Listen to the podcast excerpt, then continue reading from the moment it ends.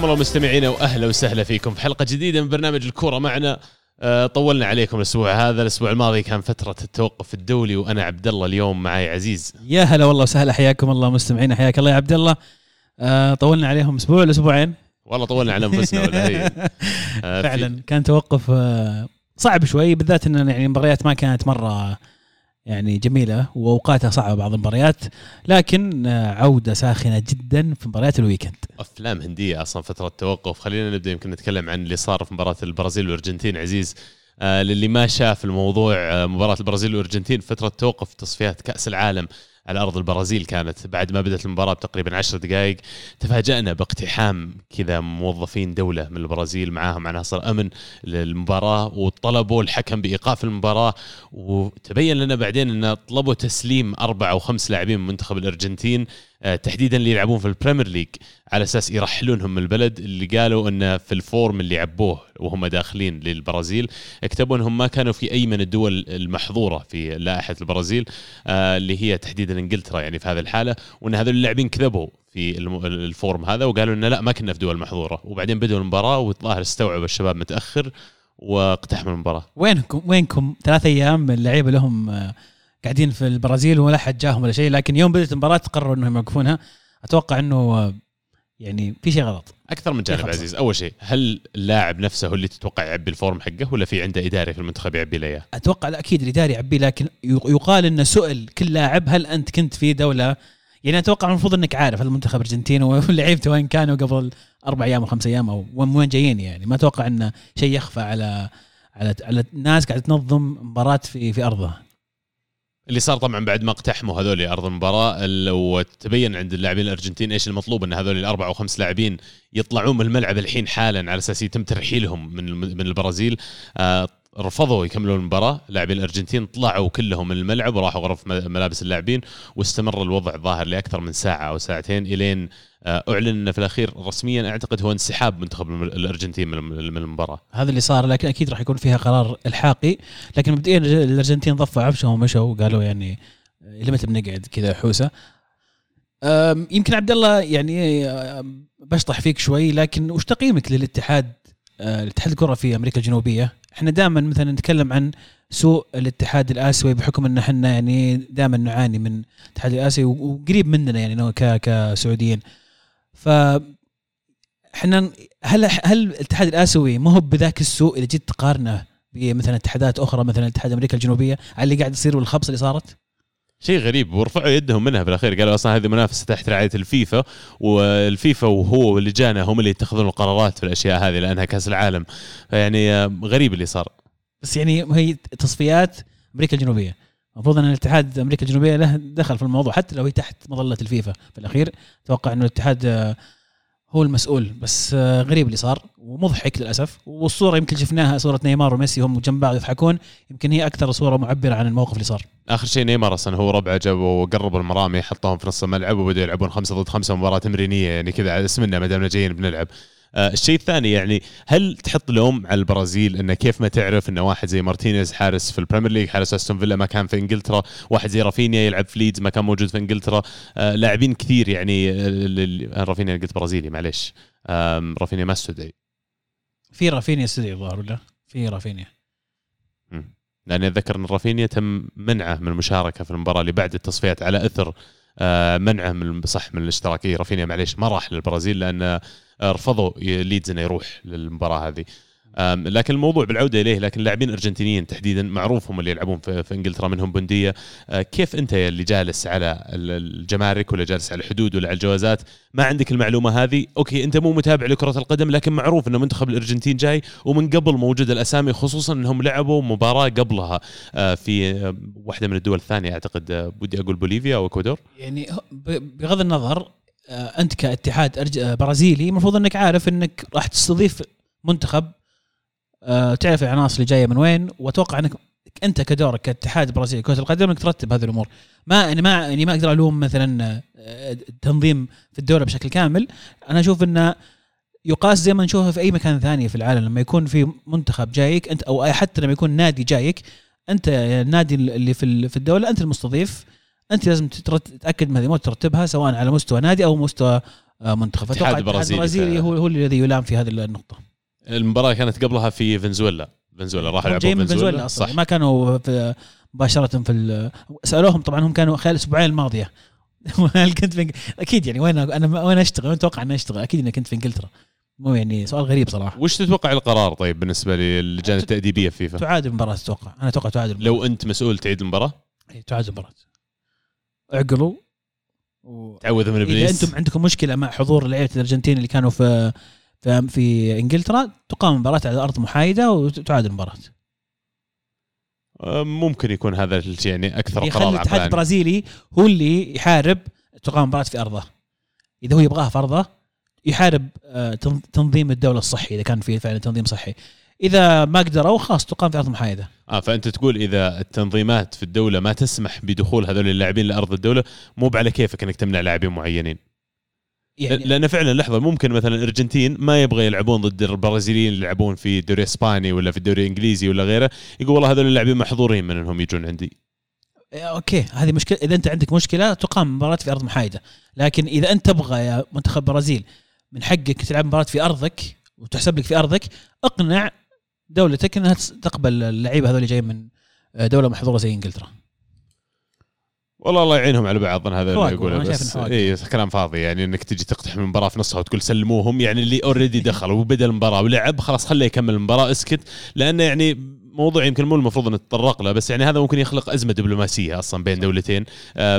مرة ثانية لعبت المباراة صفرت صافرت البداية. مو من حقك إنك تدخل زي كذا تطلب إيقاف المباراة وسلموا لي هاللاعبين اللي قاعدين يلعبون. يا أبوي خير إن شاء الله. وين جالسين فيه؟ وينكم؟ وينكم ثلاث أيام. ثلاث أيام اللعيبه موجودين عندكم. مو فجأة قالوا أسمع بنلعب الحين. أتوقع اللي صار واحد من الجمهور ولا واحد من المحسوبين على جمهور البرازيل استوعب الموضوع هذا وشافهم يلعبون. قال يا ولد تعال قائمة دول ممنوعة هذه. انجلترا على الدول المحظورة اللي ما يجونا على أي أساس جايبين هاللاعبين من ال Premier League. ودبس عليهم وصار اللي صار. فعلا. آه ننتقل للدوري الإسباني اللي يعني الأفلام اللي قاعد تصير فيه مو بأقل من أي من الدوريات الثانية ولا حتى من الفيلم اللي صار هذا. أبغى أبدأ أول شيء بالأزمة الدبلوماسية اللي صايرة ما بين رئيس الاتحاد الإسباني خافير تيباس وما بين برشلونة ومجلس إدارته بقيادة لابورتا.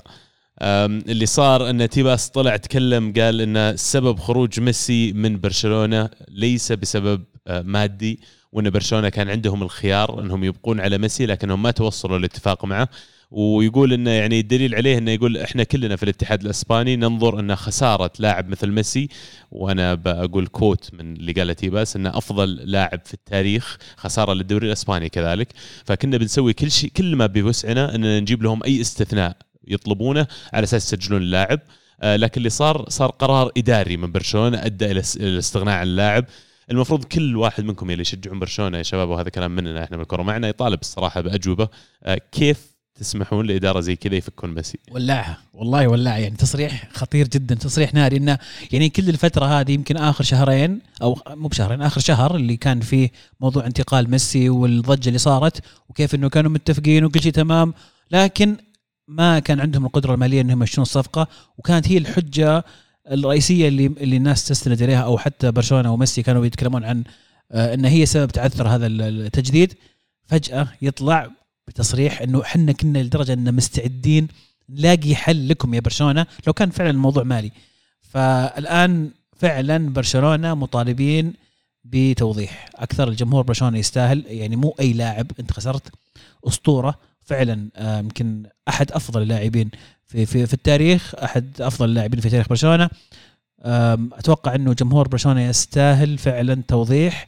طبعا أتوقع طلع لابورتا قال إنه كلام فاضي مو بصدق. خلاص يبغى يبغى يقفل على الموضوع ما يبغى حتى يوضح إنه فعلا هذا كلام صحيح ولا لا. فما أدري هل هذا هروب من الإجابة ولا فعلا إنه كلام فاضي ولا يستاهل حتى أحد يرد عليه؟ ما أدري. ما أدري عن تقفيل الموضوع بس طلع لابورتا قال إن تيباس عنده هوس غير طبيعي ببرشلونه وكان اليوم اللي قبله آه، في تعليق من آه، تيباس مرة ثانية على برشلونة على موضوع ال European Super League وعلى موضوع حتى آه، إن برشلونة مساندين خلينا نقول لريال مدريد في موضوع رفض العقد الأخير اللي قدموه شركة CVC المالية على أساس استحواذ على نسبة من الليغا ويقول إن برشلونة بس كذا زي ما يقول بكلامنا بالعامي مطفين النور ويمشون ورا ريال مدريد لأن عندهم عقدة نقص من ريال مدريد. فيعني فعلا حرب إعلامية كبيرة وعلى طريقها جانا ضيف خاص الحين بيشارك في الموضوع. سمعنا صوتك. السلام عليكم. عليكم هلا السلام. هلا بالذيب. الشباب كيف الله. الحالات بلا التأخير. عليك مخالفة. أنت زي اللي دخلوا على مباراة الأرجنتين والبرازيل. جايين من فجأة استوعبوا انها دخلوا. وينك يا أخوي؟ والله يعني الظروف أحيانا تح... يعني تحدك. حياك الله. إحنا قاعد نتكلم الحين عن برشلونة والهواش اللي صاير بين آه، رئيس برشلونه ورئيس الرابطه الرابطه ولا رئيس الاتحاد؟ رئيس الاتحاد. رئيس الاتحاد الاسباني. وانه كيف إنه يتهم إنه برشلونة كانوا يقدرون يوقعون مع ميسي ما هو بالموضوع مادي ما كان ما, ما كانت مشكلة مادية.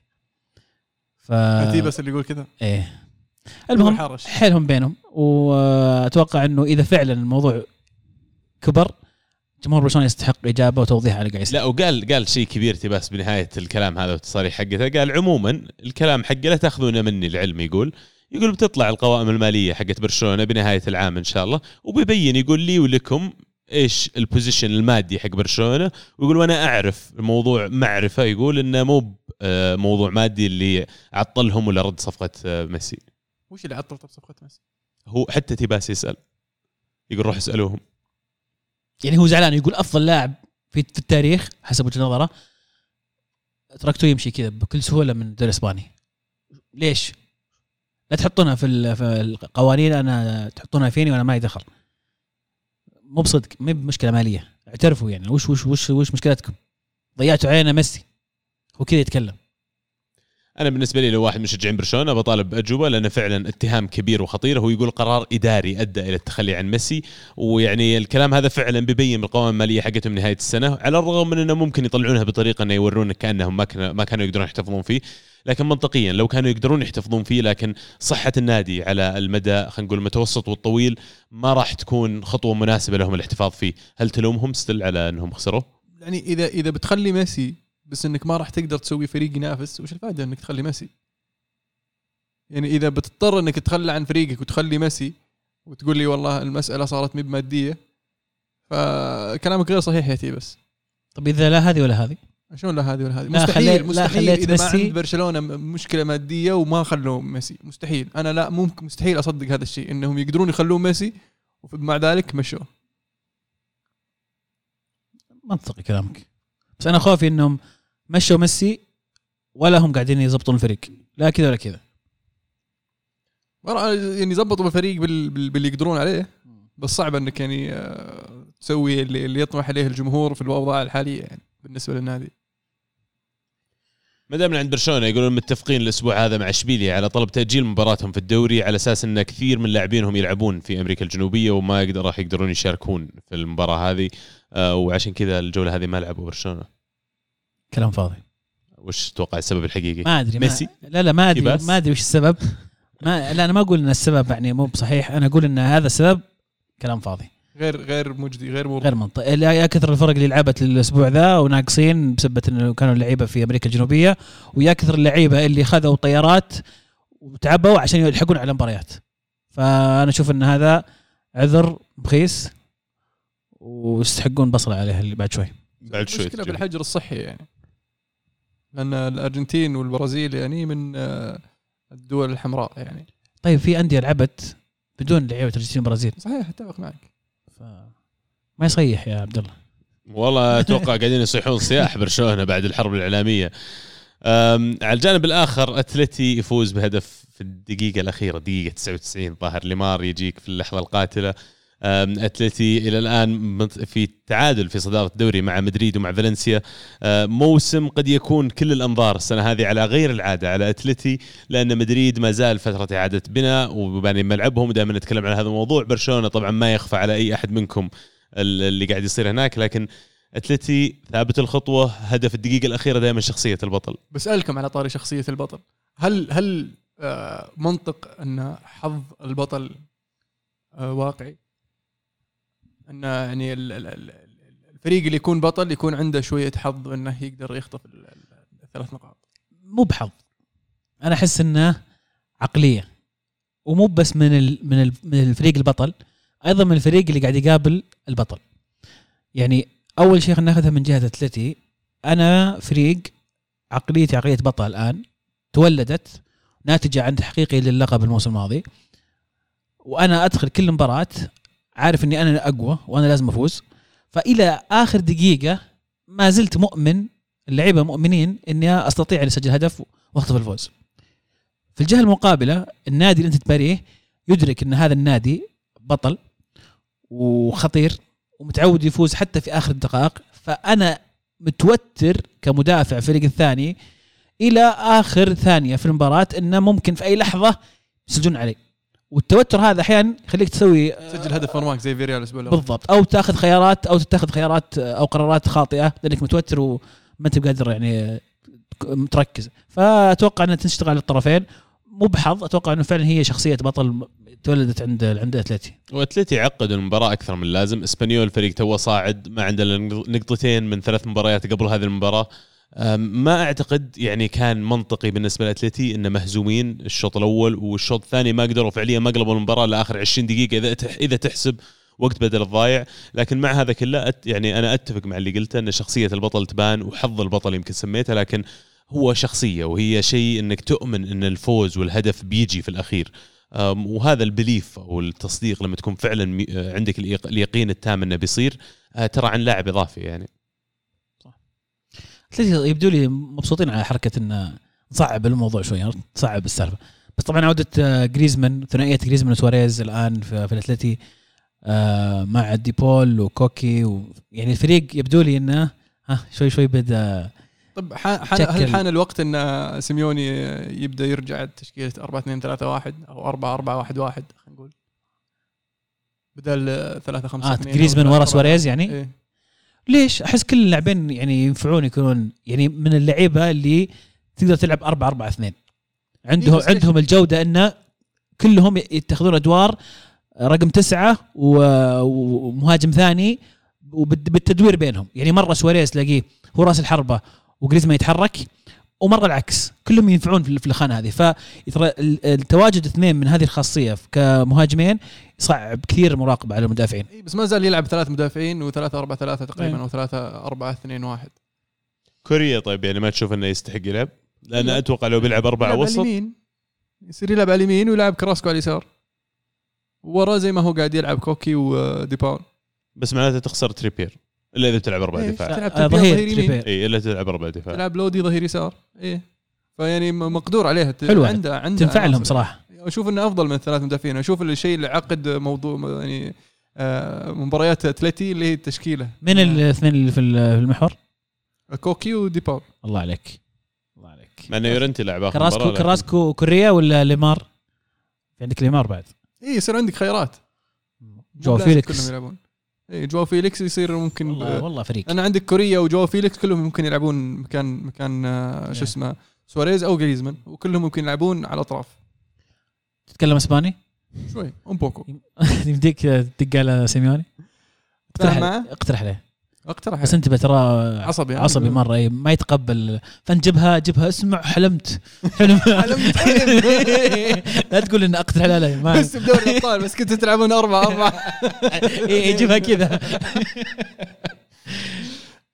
الجانب الآخر من مدينة مدريد ريال مدريد يصقع بخمسة اثنين. آه، كريم بنزيما يسجل هاتريك وفينيسيوس إلى الآن قاعد يطلع لمحات إنه قد يكون لما راح الضغط عنه من ناحية وجود بعض الأسماء الكبيرة.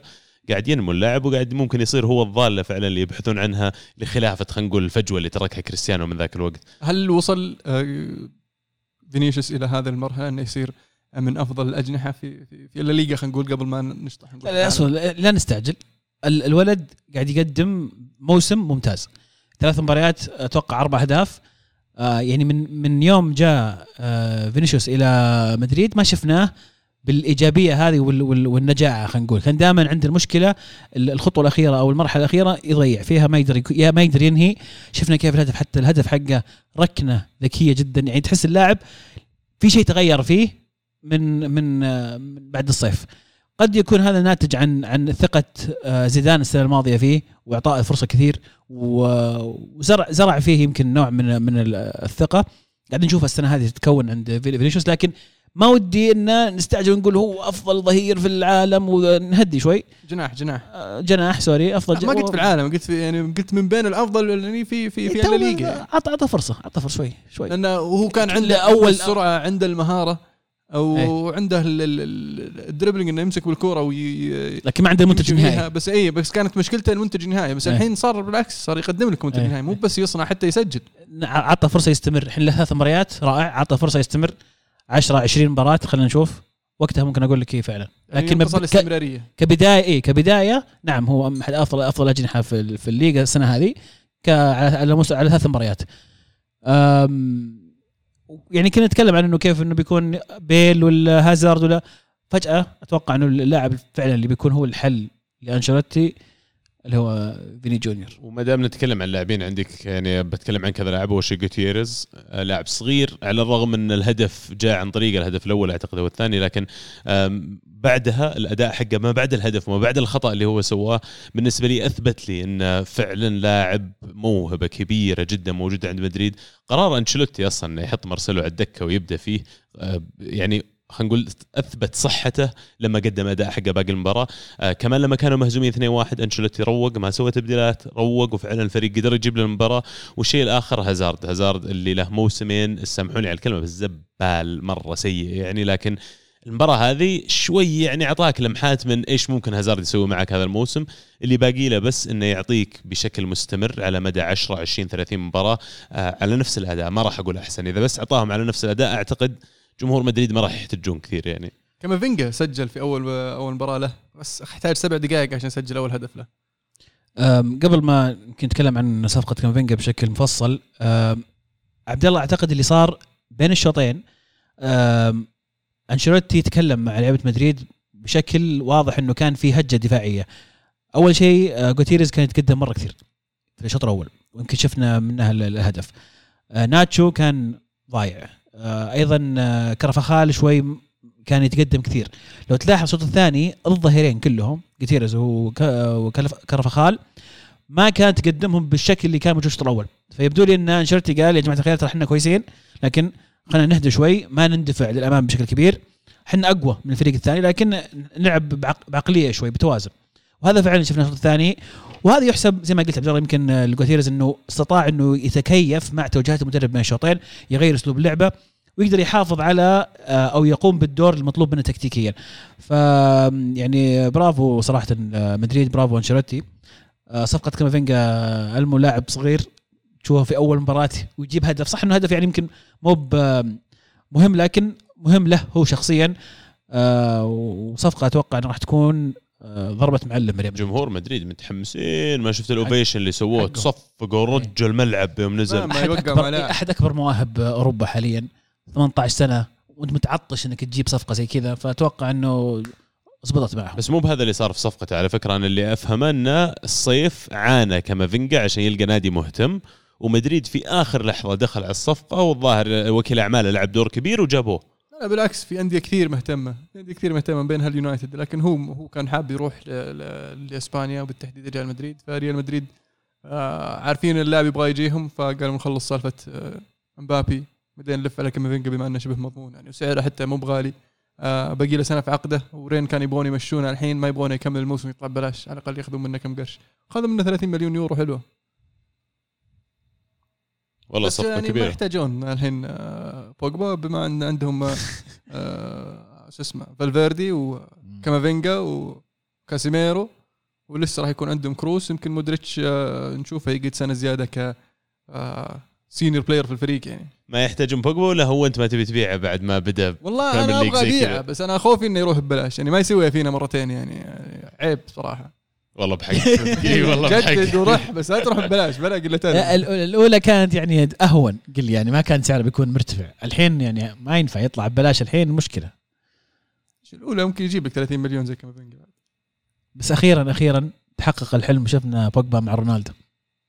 أوه. يعني جمهور اليوفي كان يبغونه باليوفي بس تحقق لكن في مكان ثاني. كرة قدم غريبة مرات جداً. تلف تلف تلف وترجع كذا بطريقة غير متوقعة.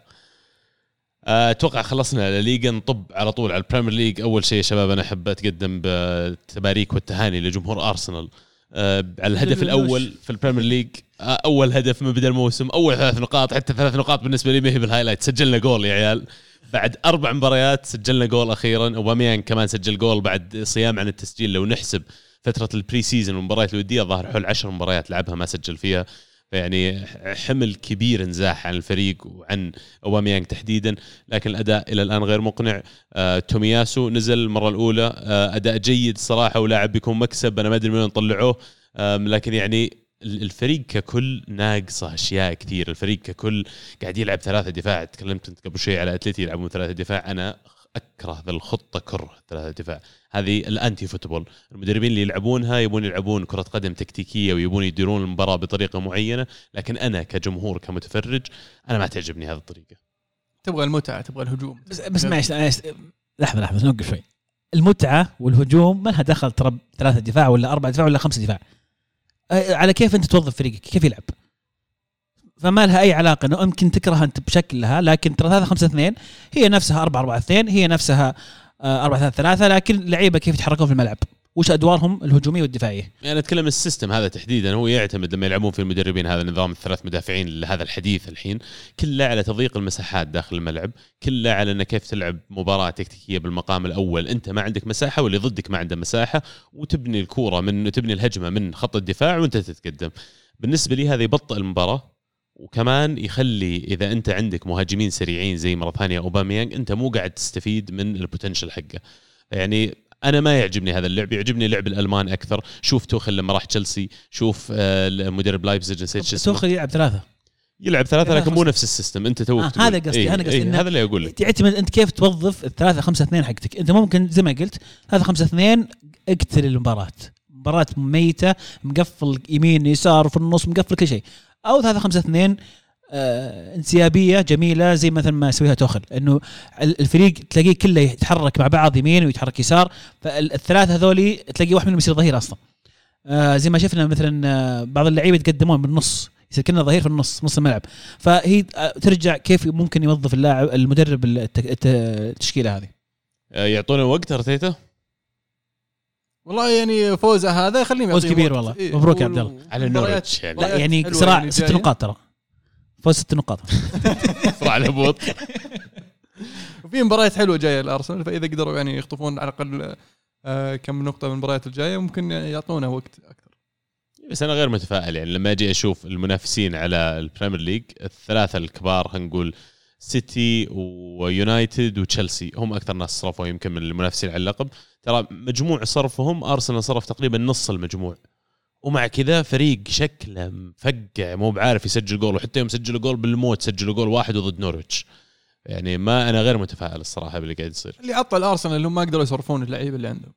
من بينها طبعا رواتبهم العالية ومن بينها إن ما حد راضي يدفع القيمة السوقية لهذول اللعيبة. فتخليهم عندك أحسن منك تمشيهم بخسارة. والله وارد بس يعني فعليا إذا الأندية مو مستعدين يدفعون لك قيمته في الغالب لأنه ما يسوى. يعني لما أنا أجي أشوف تشيلسي ويجي يصرف اللاعبين حقينا ويجون الأندية يشيلون يدفعون يا حبيبي إيش يسمونه اللي شالوه ميلان؟ آه تموري تموري آه اللي جو شالوه روما آه إبراهام. إبراهام. يا أبوي قاعدين يجون أندية من إيطاليا اللي يعني خلينا نقول قدراتهم المادية مو بنفس ال Premier League ومع كذا قاعدين ينقون اللاعبين هذول قاعدين يجيبونهم. معناته اللاعب يسوى ال quality حقه عالي. بس أنت عندك لما تشوف اللاعبين وقد تكلمت عنه في حلقة سابقة لما أشوفهم لاعب لاعب لو أجيب بيبي وأحطه في تشيلسي بيلعب أساسي وبيصير فنان معهم. لو آخذ آه توماس بارتي وأحطه في يونايتد بيلعب أساسي وبيصير واحد عنصر فعال عندهم. اياه طيب والله أنا بالنسبة لي كل أحد للبيع كل أحد للبيع. حتى النادي الكبرى للبيع. ماتيتش لينجارد. فكني أنا قاعد أفت... لينجارد مو بشين والله على ليفلنا الحين يطلعنا من ال bottom half لل top half يعني. وماتيتش يعطيك آه، شو اسمه كفر في للدفاع وخبرة طبعا في خط الوسط. ممتاز. اي فالشاهد إنه إذا النادي مو قاعد يأدي إذا المستوى تعبان هذا بيأثر على القيمة السوقية بيأثر على كمان الأندية الثانية يعرفون إنك تحت الضغط إنك تبي تبيع وما راح يدفعون لك مبلغ اللي تدوره. ففي الأخير زي ما قلت قرروا إنهم بيحتفظون بهاللاعبين أحسن من إنهم يبيعونهم بخصم مع إن أنا عندي لو تبيعهم على 10 و15 و20 اهون بس والله هذا اللي عندنا على ارسنال على اليونايتد. يا ألمو مبروك مبروك مبروك. عودة رونالدو في أول مباراة أساسي وجولين. مستر Fantasy Premier League والله شغل عدل بصراحة. آه فعلا آه رونالدو عطى الفريق انطباع مختلف. الفريق داخل ب آه زي ما تقول كنا كنا عارف إن الفوز له أقرب. آه حتى الجمهور داخل الجمهور الملعب كان مولع. لو شفت المباراة. خاصة كل ما يسجل رونالدو هدف في الملعب يولع بأغنية رونالدو. وحتى بعد ما خلص المباراة الجمهور للحين قاعد يغني أغنية رونالدو. يعني مرة مبسوطين العالم بهذه الصفقة ال- الفنانة. صفقة كبيرة صراحة. ال- ال- اللي يجيبه رونالدو في الملعب يجيب نفسه برا الملعب. لكن تتخيل إضافته في الملعب من ناحية كرة من ناحية فنيا إضافته في الملعب واللعيبة اللي يلعبون معه. أوكي ترى أنا معنا رونالدو فما ينفع إني اناول غلط. ما, ما ينفع إني أغلط الحين يعني لا اي اي بوجبا من بين هذول اللعيبة إيه. بوجبا تمرجل إيه. بقايل عرفت؟ شاكي- طبعا اشتكيت من هذه الحرف في حلقات كثيرة إن الرجال إذا لعب ورا ما يبغى يسوي أدواره اللي اللي, اللي تتضمن إنك تلعب يعني ك محور، اثنين. box، إيه. إيه. عرفت؟ فيترك أم النظام ويروح يتكي قدام لا يا حبيبي الحين عارف الحين عنده رونالدو فلازم هو يسوي دوره عشان رونالدو يقدر يسوي دوره ما يقدر يخرب على الفريق ويخرب على النظام. فقدم مباراة رائعة بصراحة الأسبوع هذا. خارج الملعب طبعا ما يحتاج نتكلم عدد مبيعات التيشيرتات المهول اللي صاير في الفريق. الأجواء في الأولد ترافورد أصلا برا والباص لما يوصل ودخلت رونالدو الهيبة اللي تحس كذا محاط بهالة إنه كذا واحد قاعد يمشي حوله كذا دائرة من كثر ما هو يعني نجم نجم عملاق جدا في في كرة القدم مو بس في كرة القدم يمكن في الرياضة بشكل عام في العالم. آه وال- والأجواء اللي في الملعب اللي يخلقها رونالدو مجرد جيته الملعب منفجر الأجواء منفجرة. فيعني يعطي إضافة أنك تجيب واحد زي رونالدو أكبر بكثير من مجرد إضافة فنية. خلي الموضوع إنه عمره 36 سنة وما زال إنه خرافي في التسجيل. لا في في أشياء كثير يجيبها معاه ما يجي بس لاعب. شيء شيء مو طبيعي صراحة. الهدف الأول اللي سجله. ما أدري إذا انتبهتوا الهدف لكن لما جرينوود شات الكورة هو الواحد اللاعب الوحيد اللي يتحرك مع الكورة. طبعا هذه الأهداف اللي قاعد يصيح أولي من جاه وهو قاعد يقول يا مرتيال يا راشفورد يرحم لي والديكم في في أهداف سهلة تسجلها. مو بلازم كل هدف تسجله تسجله يكون يعني تسديده من من من, من 30 متر. في أهداف يعني سهلة تابن ليتل تدف الكورة ورا الخط بس. وهذا اللي سواه رونالدو. أهداف سولشاير كذا كانت. يعني الناس يحسبون إنه آه محظوظ رونالدو كره جت عنده وهو لا. صدقني مو هي جت عنده. هو اللي كان هو هو اللي راح. ترى نفس إنزاجي. مع فرق التشبيه لكن إنزاجي أحد مميزاته دائما واقف صح. تمركز. دائما واقف صح. لا تقول أوه جت كروس قاعد فيه ودخلت. لا لا لا هو واقف صح. لا الكرة جت قاعد فيه لأنه هو واقف صح. ف super superstar صراحة رونالدو آه، وممتع انك تشوف آه، عودته لل- لل Premier League كلكم شلتوه في ال Fantasy؟ كابتن. أنا كابتن. كابتن. اللي حتى الجولة الجاية؟ ما أقدر أصرح صراحة. بما إني أوه. بتصدر الدوري فما أقدر أصرح. أوف أوف أوف. تخيل إني وصلت 19 في كره معنا. صدق؟ وصلت شوف فريقك مولع السنة هذه كلام إيه، والله. 19 في الكره معنا إن شاء الله. وباقي لسه كانت لون اليوم. عبد الرحمن أخوي معنا في الدوري ترى جاي يسألني امبارح قال العزيز معقل هذا يفت Fantasy. قلت والله إنه من جنبه هذا اول؟ أول سنة يا عمي يشد فيه. العادة عزيز معلش خلينا نكون واقعيين. العادة في الدوري حقنا الداخلي أنت في ال bottom half. أنا بقول لك شيء أنا كنت العب Fantasy من زمان. كنت يعني أطقطق مو مرة كويس. لكن لي الحين الحين لي ترى سنة ألعب معكم. رجعت. السنة الماضيه لعبت أو اللي قبلها. في سنة تركت وسنه لعبت. الزبدة إنه يوم رجعت يوم اشتهيت شديت حيلي. يوم اشتهيت. بس إنه يعني عادة ما أشتهي. بس السنة هذه شوي متحمس يعني. كويس. عشان كذا كويس، بقى أعطينا ب- شوية ب- منافسة. بوريكم كيف اللعبة يلعبوها الناس. بعدين السنة الجاية بترك مرة ثانية. وانت في. القمة. أنا شخصيا الجوله الجايه بحط كابتن صلاح. عشان تصيرون في الصورة عشان أنا عادي أنا اعطي tips ما أبخل على اللي حولي. أنا والله أنا ما سي- سي- عزيز. أبغى أشوف ال- ال- ال- عبد الله أنا انافس ناس كبار في ال- في العالم. ما أقدر أصرح. أوف أوف, أوف. أنا وصلت وصلت 100 و كم؟ 120 ألف. على العالم.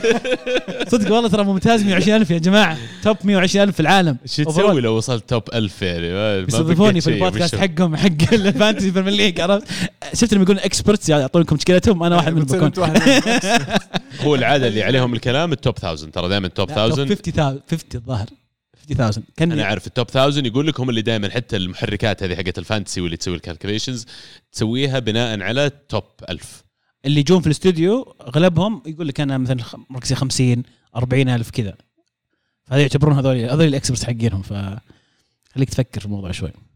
على الجانب الآخر في ال Premier League آه لوكاكو شاف رونالدو إيش سوى؟ وسوى نفس الشيء. لوكاكو يسجل هدفين في فوز تشيلسي قدام أستون فيلا. يبدو لي بدأ يبين مع- معالم وملامح ال ال الأبطال السنة هذه. إلى الآن اللي شفته بالنسبة لي على الأقل يونايتد وتشيلسي أقوى تكة من ليفربول وليفربول أقوى تكة من السيتي. آه ليفربول قاعدين يعانون في غياب striker لكن تشيلسي فريق متكامل يخرب بيتهم في غياب. حتى جيمس اللي هو فعليا ظهير يمين مرة مهم في ما تشكيلتهم لعب المباراه اللي راحت. ولا كأنه أصلا إيه، يعني ما- في أصلا لاعب اسمه ماونت عندهم. وأستون فيلا فريق مو سهل ترى. يا. ولا ولاعب لك إنجز وواتكنز قدام ولا شفنا ولا واحد منهم. أتوقع ترى على فكرة على الطاري بس أحس ما راح يزبطون مع بعض. أحس ياكلون أماكن بعض واتكنز وإنجز بس هذا موضوع ثاني. ليش؟ بالعكس بالعكس. لأن واتكنز من نوع اللاعب اللي اللي يتحرك. إنجز يعني آه، مهاجم صريح يلعب بس أنت قاعد تخسر أحد اللعيبة الوسط اللي عندك. يعني ممكن أتوقع لو يعتمد على بيلي بعدين كشكل أسا... بشكل أساسي راح يكون أفضل. ممكن بس, بس- بيلي كان توه راجع من إصابة وغير هذه إنه لاعب في المباراة هذه ثلاث مدافعين ثلاثة خمسة اثنين كان. فأعطته. الفرصة إنه يلعب اثنين قدام. شو الثلاثة خمسة اثنين ذا اللي فاتنتهم؟ الله لا يعيدها الله لا هو يعيدها ترى كونتي جاي إيطاليا حط هذا خمسين ومشى. زرعها في مخه ومشى. شو اسمه؟ إيه تتفقون طيب مع هذا التصنيف؟ لا. إن تشيلسي يونايتد أقوى من ليفربول وليفربول أقوى من السيتي؟ أه لا أنا أختلف معك إن السيتي ما زال نادي قوي. قوي جدا يعني. حتى مع إنهم ما عندهم مهاجم للحين هم أقوى هجوم ب 11 هدف. وأقوى أقوى دفاع ما دخل فيهم إلا هدف. فيعني هذا يدلك على يعني آه، لسه ولسه شفت إيه، مين جاي من الدكة. لسه في فودن في دي بروينا في. آه، ستيرلينج لسه في الدكة كلهم في الدكة.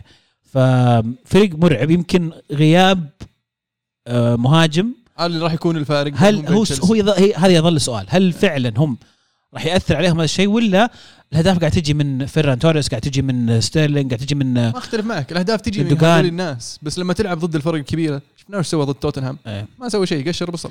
تحتاج يسوي قدام إيه، تشيلسي؟ يسوي قدام ليفربول؟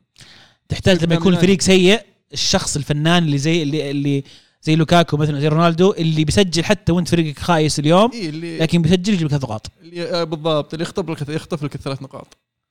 هذا هو. اللي يسوي لك الفارق في المباريات الكبيرة. وهذا اللي عانوا منه ترى الموسم اللي راح. آه لكن ما كان حولهم منافس الموسم اللي راح. هذا هل- ثلاثة يلحقونهم. بس ودي أرجع شوي. هل في أحد كان متوقع أو يعني مو متوقع إن رونالدو يسجل في أول مباراة له في أولد ترافورد؟ يعني لو ما كنت متوقع ما حطيته كابتن صراحة. أتوقع يعني أتوقع يعني كانت مرة واضحة. عرفت اللي أصلا الناس قاعدة تحترس أولد ترافورد اي المباراة متى. بيسجل؟ بس متى بيسجل؟ يعني المعلومة اللي ممكن قد تخفي عن ال- ال- البعض إن رونالدو سجل مع اليونايتد هاتريك وحيد. كان ضد نيوكاسل. كم موسم لعب هو قبل؟ أربعة؟ ستة. ست مواسم؟ والله كثير. إيش كنت أحسها أربع مواسم؟ لأن أول سنتين كانت آه، تسخين. ما حد كان يعرفه. ما حد كان يعرف اللي يتابعون اليونايتد. طبعا أنا كنت طاير برونالدو. wow كنت كنت تو طالع بيكهام مغبون على بيكهام جاء رونالدو. وقعنا مع رونالدو. عد وقتها عد رونالدو الفينومينا متعرفة. إيه. نفس الاسم. إيه. رونالدو هذا فلتة يا حبيبي رونالدو تفرج رونالدو. طبعا رونالدو في اول أول سنتين كان من النوع اللي شفت فينيسيوس كيف يركض يركض آه. يركض يركض يخلص الملعب هو لسه يركض يطلع بالكورة برا كذا كان يسوي رونالدو. بس بعدين يعني واحد لما يشتغل على نفسه يعني يحصد آه، شو يسمونه؟ ثمار الثمار شكرا. قاعد من عمره 18 إلى 24 آه. وقبل يومين قاعد أشوف فيديوهات وفعلا طحت على الفيديو آه، أهداف رونالدو وفعلا الهاتريك ضد نيوكاسل.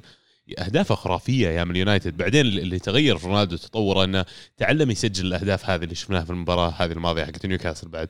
ال tap in اللي تتحرك مو شرط كل الأهداف تسديدة من بعيد وفي التسعين هذه يعني. تغيرت ترى لأن اللاعب يطور يطور من نفسه. هو قالها أصلا في أحد ال- ال- التصريحات أو المقابلات له.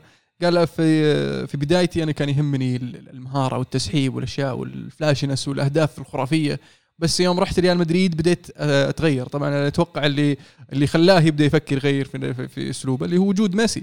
يعني ميسي كان يسجل أهداف برقم بارقام مهولة يعني. طبعا وفي الدوري الإسباني عندك المساحة إنك آه، تسوي تسجل أهداف أكثر لما تصير عندك طبعا آه، موهبة ميسي ورونالدو. فصار يركز على التهديف أكثر من ال- المهارة والتسحيب والأشياء هذه. فمعدل التهديف يرتفع جدا. ومن هذه النقطة بدأ يتعلم كيف يتمركز كيف يتحرك كيف يخطف الهدف ال- ال- السهل قبل ما يفكر بالهدف ال- الصعب بالإضافة إلى إلى توظيف رونالدو ما عاد زي زي أول، أول كان مثلا جناح بشكل أكبر، الآن صار أقرب بكثير إلى منطقة الجزاء، أحيانا يكون رقم تسعة أو آه، مهاجم ثاني، لكن يمكن موضوع ال- اللي خلانا ما نلاحظ إنه فعلا رونالدو كبر بالعمر وت- وتقدم إنه تغير أسلوبه بذكاء طبعا إلى لاعب في منطقة الجزاء يسجل أهداف كثير. آه، ليثل. يعني فتاك فعلا هذا هذا نفس النقطة اللي كنت بذكرها إنه حتى على موضوع الفتنس فعليا كلياقة وكطلب على الجسم خلينا نقول ضغطك على جسمك أسلوب لعبة أول يعني مستحيل إنك توصل هالعمر وتلعب نفس الأسلوب هذا 50 مباراة في الموسم لكن تعلم إن أنا أقدر أسوي جهد أقل في المباراة وأتمركز بشكل أفضل وأبدأ ألعب براسي بدل ما إني ألعب برجولي. وأسجل أهداف أكثر حتى يعني. وفي في نفس الوقت أنا قادر إني ألعب 50 60 مباراة في الموسم قادر إني أشارك مع المنتخب قادر إني أحافظ على نفسي بدون إصابات. وطبعا ما في شك إنه هو لاعب يعني محترف إلى آخر درجة ينتف سواء في حياته الخاصة ولا حتى في الجهد اللي يحطه في التمارين ولا غيره. فيعني منطقي التحول اللي سواه. أه، سواه في نهاية مو في نهاية فترة يونايتد سواه في مدريد التحول هذا صح؟ أكيد، للتهديف مدريد. هداف التاريخي على مستوى المنتخبات آه، فاز ب أعطوه جائزة مو. بجائزة إيه جينيس مو بجائزة رقم شهادة. قياسي شهادة آه، أكثر هداف في تاريخ المنتخبات. يعني صراحة للأمانة الامانه اسم راح يظل في التاريخ فتره طويلة جدا جدا جدا جدا. يعني اللي اللي يسويه ما هو طبيعي ابدا. آه، وش الاحصائيات اللي نقرأها ذاك اليوم؟ لو تسجل في الموسم 50 هدف. 50 هدف وتلعب 15 موسم ما, ما توصل ما. توصل رونالدو تخيل 50 هدف في الموسم. 15 موسم. رقم مجنون يعني ترى. ترى مو كثير لعيبة يلعبون 15 موسم أصلا. فما بالك إنك تلعب 15 موسم و50 هدف ولسه ما توصل على أهداف رونالدو. وين رقم مرة مجنون ترى استهبال. too much فعلا. على الجانب الآخر ليفربول كمان يفوزون 3-0 على ليدز. آه، في مباراة يمكن اللي خربها شوي إصابة هارفي إليوت إصابة شنيعة جدا. آه، رجعت شفتها على تويتر بعدين وندمت الصراحة إني شفتها. ما أدري لو تبون أوصف لكم إياها لكن اللي صار يعني إن آه، القدم يسمونه. كسر صدق لا مو. كسر. شو رجله قامت تدودر. اي دودلت هي صدق بس يقولون خلع في الكاحل اللي صار له. إيه، هذا اللي قريت عنه بعد بس آه، يعني أنا عجزت أتخيل شلون انخلع. كذا وقام يتدودل يعني. لازم يصير في كسر. فعلا إصابة يمكن شنيعة. لكن الشيء الشيء الجميل إنه آه، مو بالجميل يعني اللي عجبني إنه الإخراج على طول ما ما عادوها ولا حطوا الكاميرا عليه. لو تلاحظون في المباراة ما عادوا اللقطة ابدا. دائما ترى اللقطات هذه الشنيعه مره ما يعيدونها. أنا شفت من بعد حقه اليورو يوم آه، إريكسون وكيف كانوا حاطين آه، الكاميرا عليه وجو اللعيبه وقفوا قدامه. آه، الآن واضح المرة هذه ما صوروه إلا في في الأخير وهو طالع على النقالة لأنه رافع رأسه قاعد يصفق للجمهور حطوا الكاميرا عليه ولا غيرها ما صور ليج من زمان كذا اصابه إصابة. قوية ما يصورونه. تلقاه يصور الجمهور ولا يرفع. الكاميرا فوق. حتى إذا طب واحد في الملعب ما يصورونه. عارف لك قنوات يعيد لك الإصابة 13 مرة. ثقافات يعني أتذكر ديابي رمزي إدواردو كل هذا اللي مرت علينا على الأقل كلها ما كانوا جايبينها. حتى يوم إصابة ديفيد لويز مع خيمينيز يوم ضرب راسه ما صوروهم كل هذول ولا عادوا اللقطات أصلا. يعني فعلا أنا أعتقد يعني احترام فيها شوي لخصوصية اللاعب في الحالات هذه. طبعا رأفة باللي باللي أصحاب القلوب الضعيفه يعني. يعني ما في فائده صدق. إنك- يعني وتخيل هلا يشوفونه يعني يشوف تعيد إيه. العاده كل شوي يعني كلام القروشة. حتى أنا ما أبي أشوف الصراحة. إيه أنا ما أدري لقافه رحت شفتها يعني بس المفروض إني ما شفت. والله المفروض إني ما رحت أشوف يعني. لا, لا، لا أنا- أنا, أنا أحب شفته. أشوف صراحة أبغى أعرف إيش صار. أنا- أنا ما أحب. تقول لي أنصاب وما بس كذا أبغى أعرف وشلون أنصاب وش اللي صار. بالذات بس يعني- أشوف الاصابه أوكي خلاص وصلت مع السلامة. بالذات إذا فيها كسر وذي أنا ما ما ما أحب. أنا مثلا اللاعب طاح ولا شيء ودي أعرف وش, وش ممكن إيه. بس كسر ولا شيء زي كذا. خلاص شيلوا خذوه. اي إيه لا لا خلاص ما ما ما أبغى أشوف. ما أبغى أشوف. إيه ما أبغى أشوف. صلاح أصلا كان موجود أقرب لاعب له ويوم طاح الحكم كمل اللعب شوي. صلاح طالع استوعب كذا إنه في شيء غلط قام أفلم قام ينادي هذول اللي جالسين على الخط اللي هو يعالجون. جو الإسعاف أصلا توني بقول. اسحبوا عليه أصلا اسحبوا على الحكم اسحبوا على كل شيء يدخلوا الملعب تصرف سليم أعتقد منهم. إيه طبعا. إذا الحكم ما انتبه والشيء فعلا لقطة خطيرة زي كذا ادخل اقتحم أرض المباراة. ما انتبه أحسن من البرازيلي حق وزارة الصحة اللي تكلم عنه أي قبل. شوي. حتى أطباء ليدز نازلين الملعب. فيعني كان واضح واضح إن الموضوع serious على على طاري ليدز يعني. أم آه، يعني ما تحسون انه حان الوقت ان ان ان إن بيلسا يحاول يجد الطريقة المناسبة يلعب فيها ضد الفرق الكبار؟ ما ينفع إنه يصير يفتح الملعب قدام الفرق الكبيره وكل مرة تبغى بيلسا. يقفل. لا مو بيقفل بس يلعب بطريقة أنسب. واقعية خلينا نقول. إيه. واقعيه اي تلعب ضد ليفربول عندهم يعني آه، فريق يعني ب quality وخبرة وعناصر أفضل من اللي عندك. لا تعطيهم المساحات. so شوف لك طريقة تسويها. غير ذلك إن أنا غير مقتنع بصراحة بصيفهم ك بشكل عام يعني. لأن ال- ال- ال- الفريق في وجهة نظري يحتاج عناصر في في خط الدفاع يحتاج أفضل quality في خط الدفاع يحتاج له بديل ل آه، شو اسمه؟ فيليبس. يعني فيليبس لاعب مرة فنان مرة مهم. إذا غاب ما في أحد ياخذ مكانه. في أحد يغطيه بس ما يعطيك الأشياء اللي يقدمها لك فيليبس. لأن الفريق يتغير بوجوده من عدمه. ف أشياء زي كذا. حتى المهاجم يعني بامفورد okay مهاجم كويس. كويس. يعني لما جاهم بامفورد ما كان أصلا بالمستوى اللي هو عليه الحين. ال- ال- اللي يغير حظوظه اللي هو بيلسا. قال تعال أنا أعرف أنت عندك كفاءات كويسة. أنا أقدر أخليك مهاجم أصلي. وفعلا خلاه مهاجم أصلي. بس ما عنده بديل. جاب رودريجو أنا توقعت رودريجو أصلا لما أول ما يوصل راح ياخذ مكان بامفورد على السريع بس رودريجو يبدو لي ما تأقلم مع ال- ال- البريمير ليج وصار يلعب في خط الوسط أكثر من ما هو قاعد يلعب في خط الهجوم. ف هل هذا ممكن يسبب يعني مشاكل بالنسبة لليدز في هذا الموسم؟ ممكن نشوفهم يعني يعانون أكثر من الموسم اللي راح؟ خلينا ناخذها حبه حبه الدفاع يمكن أتفق معك لو آخذ الحلقة الأضعف في فريقهم كله يمكن قلوب الدفاع عندهم ممكن يجيبون quality أفضل شوي. لكن هم برضو ترى سيئين الحظ بالإصابة ويمكن سوء حظ شوي وجزء منها كمان المتطلبات الجسدية اللي يطالبك بها فيها بيلسا بال system حقه يخلي اللاعبين يصابون كثير. بس جابوا فيربو.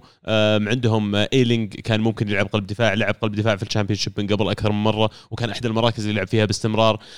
في الوسط كالفين فيليبس يعني ما أدري لو شفتوا Take Us Home ال- ال- الوثائقي حق ليدز واللي كانوا يصورونه بس دائما يتكلمون عن كالفين فيليبس داخليا في ليدز. إن هذا أقوى لاعب وأعلى لاعب quality موجود في ليدز. لاعب على مستوى إنه يلعب ترى في الأندية الكبرى في سيتي في تشيلسي في يونايتد آه يعني وحتى even حتى لو بيروح ليفربول أتوقع بيلعب أساسي في الأندية لا محالة يعني.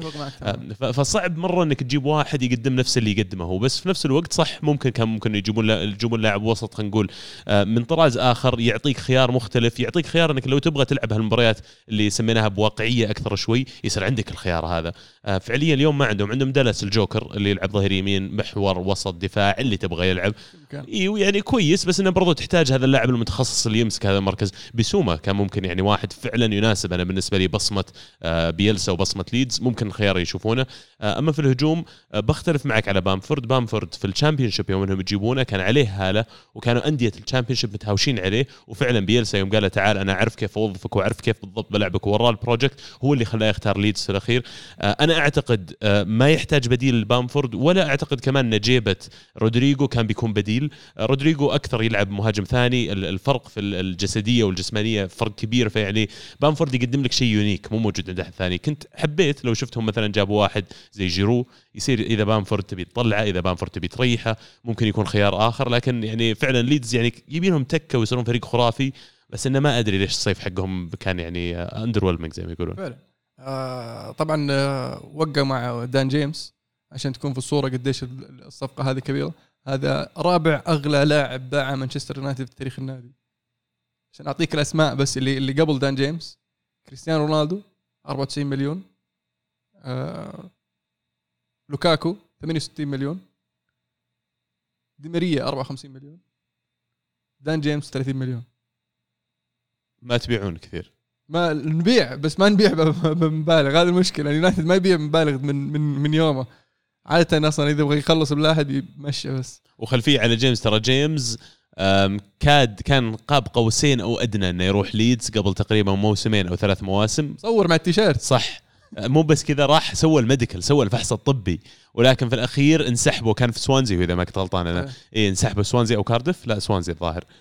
كان في سوانزي يلعب سوانزي؟ اي فانسحبوا سوانزي في آخر لحظة في آخر ساعة في سوق الانتقالات انسحبوا من الصفقة هذه وكان بيلسا يبيه بالهيبة. فيعني شيء جميل الصراحة إني أشوف عقب هالسنين. رجع ونال المبتغى وخذ اللاعب. وأنا بالنسبة لي جيمس لاعب مرة فنان وفعلا يعني يناسب فريق زي ليدز بأسلوب لعب ليدز وشفته في المباراة اللي لعب فيها على الاقل ضد ليفربول ترى كان واحد من اللاعبين الكويسين في على أرض الملعب. وأتوقع بيكون إضافة كبيرة لهم يعني. أتفق معك. لاعب آه، كويس و آه، يناسب طريقة لعب بيلسا خاصة إنه ممتاز في الانتقال آه، بال بال- شو اسمه؟ شو يسمونه؟ تحول. transition التحول. شكرا لك. إيه. فممتاز في التحول كيف إنه يمسك الكرة ينطلق فيها ودائما يكون معاه خاصة لما يصير معك واحد زي رفينا آه، واحد صاحي دايم زي بامفورد آه، راح يكون يعني اضافه إضافة جيدة في ال- ال- ال- اللحظات هذه. وعشان ما نطول كمان في موضوع يعني ال Premier League بشكل عام أبغى أتكلم شوي عن ليفربول، ليفربول يعني بدون مهاجم فيرمينو مصاب لعبوا بجوتا تقريبا هو ال false nine كأنه يلعب في النص وفعليا قاعد يلعب في خط الوسط لكن يعني يترك المساحة لماني وصلاح. انفعت ضد ليدز فعلا خلق- خلقوا فرص كثير جدا لكن ما أعتقد إن هم على level مانشستر سيتي مثلا اللي عنده خيارات غير طبيعية من الدكة ينزلون لاعبين نشيطين أتكلم عن ستيرلينج محرز عنده على أرض الملعب already بادي بجريليش وبادي ب آه توريس يعني هذا نتكلم حتى اللي محسوبين كأنهم مهاجمين على في system السيتي على الأقل. آه ليفربول أنت ما عندك بديل عن صلاح وماني. إذا أصيب واحد منهم أصلا بتصير مشكلة عليك لأنه كان البديل جوتا. كيف يا ليفربول يعدي عليك صيف كامل وما تجيب مهاجم عليه الكلام؟ بالذات إنه يعني كلنا عارفين إن على ال achievements اللي حققوها ليفربول خلال الثلاث أربع سنوات الماضية ما عليهم قاصر مادي. فكيف ما تروح تجيب لي striker عليه الكلام وتحطه؟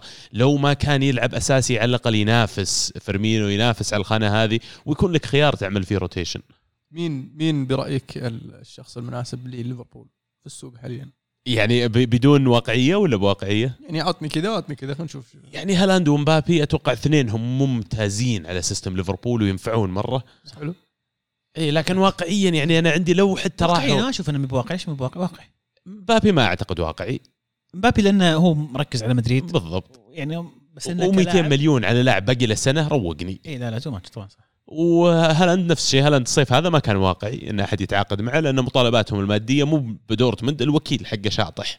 يعني مطالباته ماديه مو واقعية لكن لو حتى راحوا جابوا واحد زي حق فيورنتينا فلاهوفيتش لو جابوا لهم واحد يعني شاب ممكن لو اعطوه فرصة إنه يقدم شيء. آه، لو راحوا جابوا واتكنز من أستون فيلا إنجز يوم إنه طلع أنا داري إن تجربته السابقة مع ليفربول لكن يعني جيب لك مهاجم حتى لو إعارة يا شيخ حطه ممكن إنه يفيدك. فبس ما ما أدري ليش ما عندي أي إجابة ان ليفربول ليش ما جابوا striker الصيف الماضي. أوريجي طلع بعد؟ لا موجود لسه. يعني بس واضح إنه ما له مستقبل مع الفريق أعتقد. اي بس ما يقدر يمشيه وما يجيب بديل. هو ما يقدر يجيب بديل أتوقع لأن الإدارة ما, ما, تبي تدفع. آه الموضوع فلوس. إي على كلامهم يعني. كلام الصحف ال- ال- أو الصحفيين الليفربوليين. مين جابوا الصيف اللي قبله؟ مين جابوا الصيف اللي قبله؟ ترى لهم ثلاث أربع سنين فعليا ما صرفوا شيء كبير. جابوا آه، نبي كيتا؟ آه، لا نبي كيتا جاء من زمان. وكوندي؟ جابوا آه، شو اسمه ذا ال- ألكانتارا ببلاش الصيف الماضي. الصيف هذا جابوا كوناتي. أو كوناتي اسمه صح. يعني هو كوناتي 30 35 مليون يعني ما هي بشيء يقصم الظهر. يعني كريستال بالاس قاعدين يجيبون لاعبين ب 30 35 مليون. أنت تبي تنافس على الدوري؟ فريقك جاهز حرام إدوارد ليش ما جابوا إدوارد؟ طيب؟ إدوارد هذا ممتاز يصير لاعب بديل يعني بينبسطون عليه حقنا. آه، والله شيء غريب. هداف. سلتك ها؟ كان هداف مرة. صحيح. كان يعني غريب إنه راح كريستال بالاس ولا؟ آه أنا شخصيا كنت أتوقع إن آه، روجرز يجيبه بحكم إنه دربه في في في سلتك آه. يعرفه زين. بس اختار يروح يجيب داكا من آه، سالزبورغ وفي الأخير آه، طلع الربحان كريستال بالاس. خلاص من الآن حكمت؟ لا الربحان بصفقه اللاعب لأن ال- ال- الفكرة الفكرة في آه، داكا في وجهة نظري بالنسبة لليستر إنه قاعد يجهز ل يعني انتهاء بعد. فاردي 100% 100% اللاعب ما زال شاب لسه صغير يحتاج له وقت. فيبغى يجيبه يبغى يجيب واحد ما عليه ضغوط ولا واحد يقول له أبغى ألعب الحين ولا واحد. انت اسمع توك جاي راح تجيك وقتك تعلم الحين اصبر شوي. ما زال عنده هيناتشو لسه ما زال في الفريق. فممكن بنهاية الموسم نبدأ نشوف آه، هذا داكا نشوفه أكثر.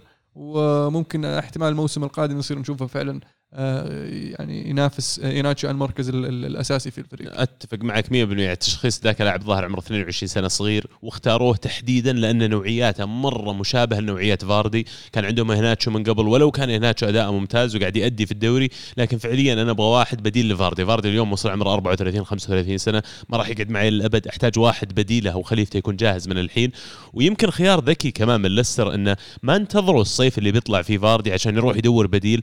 جيب لك واحد خليه يعرف نظام الفريق يلعب مع اللاعب كمان يتأقلم على ال system قبل ما تطلب منه يصير هذا أساسي. ال system اللي يسوونه ترى من زمان وأنا أقدر فيهم فعلا. ليستر تحديدا؟ إيه. لأن قبل ما يطلع ماجواير جايبين سويونشو ششق الموسم اللي أول موسم له.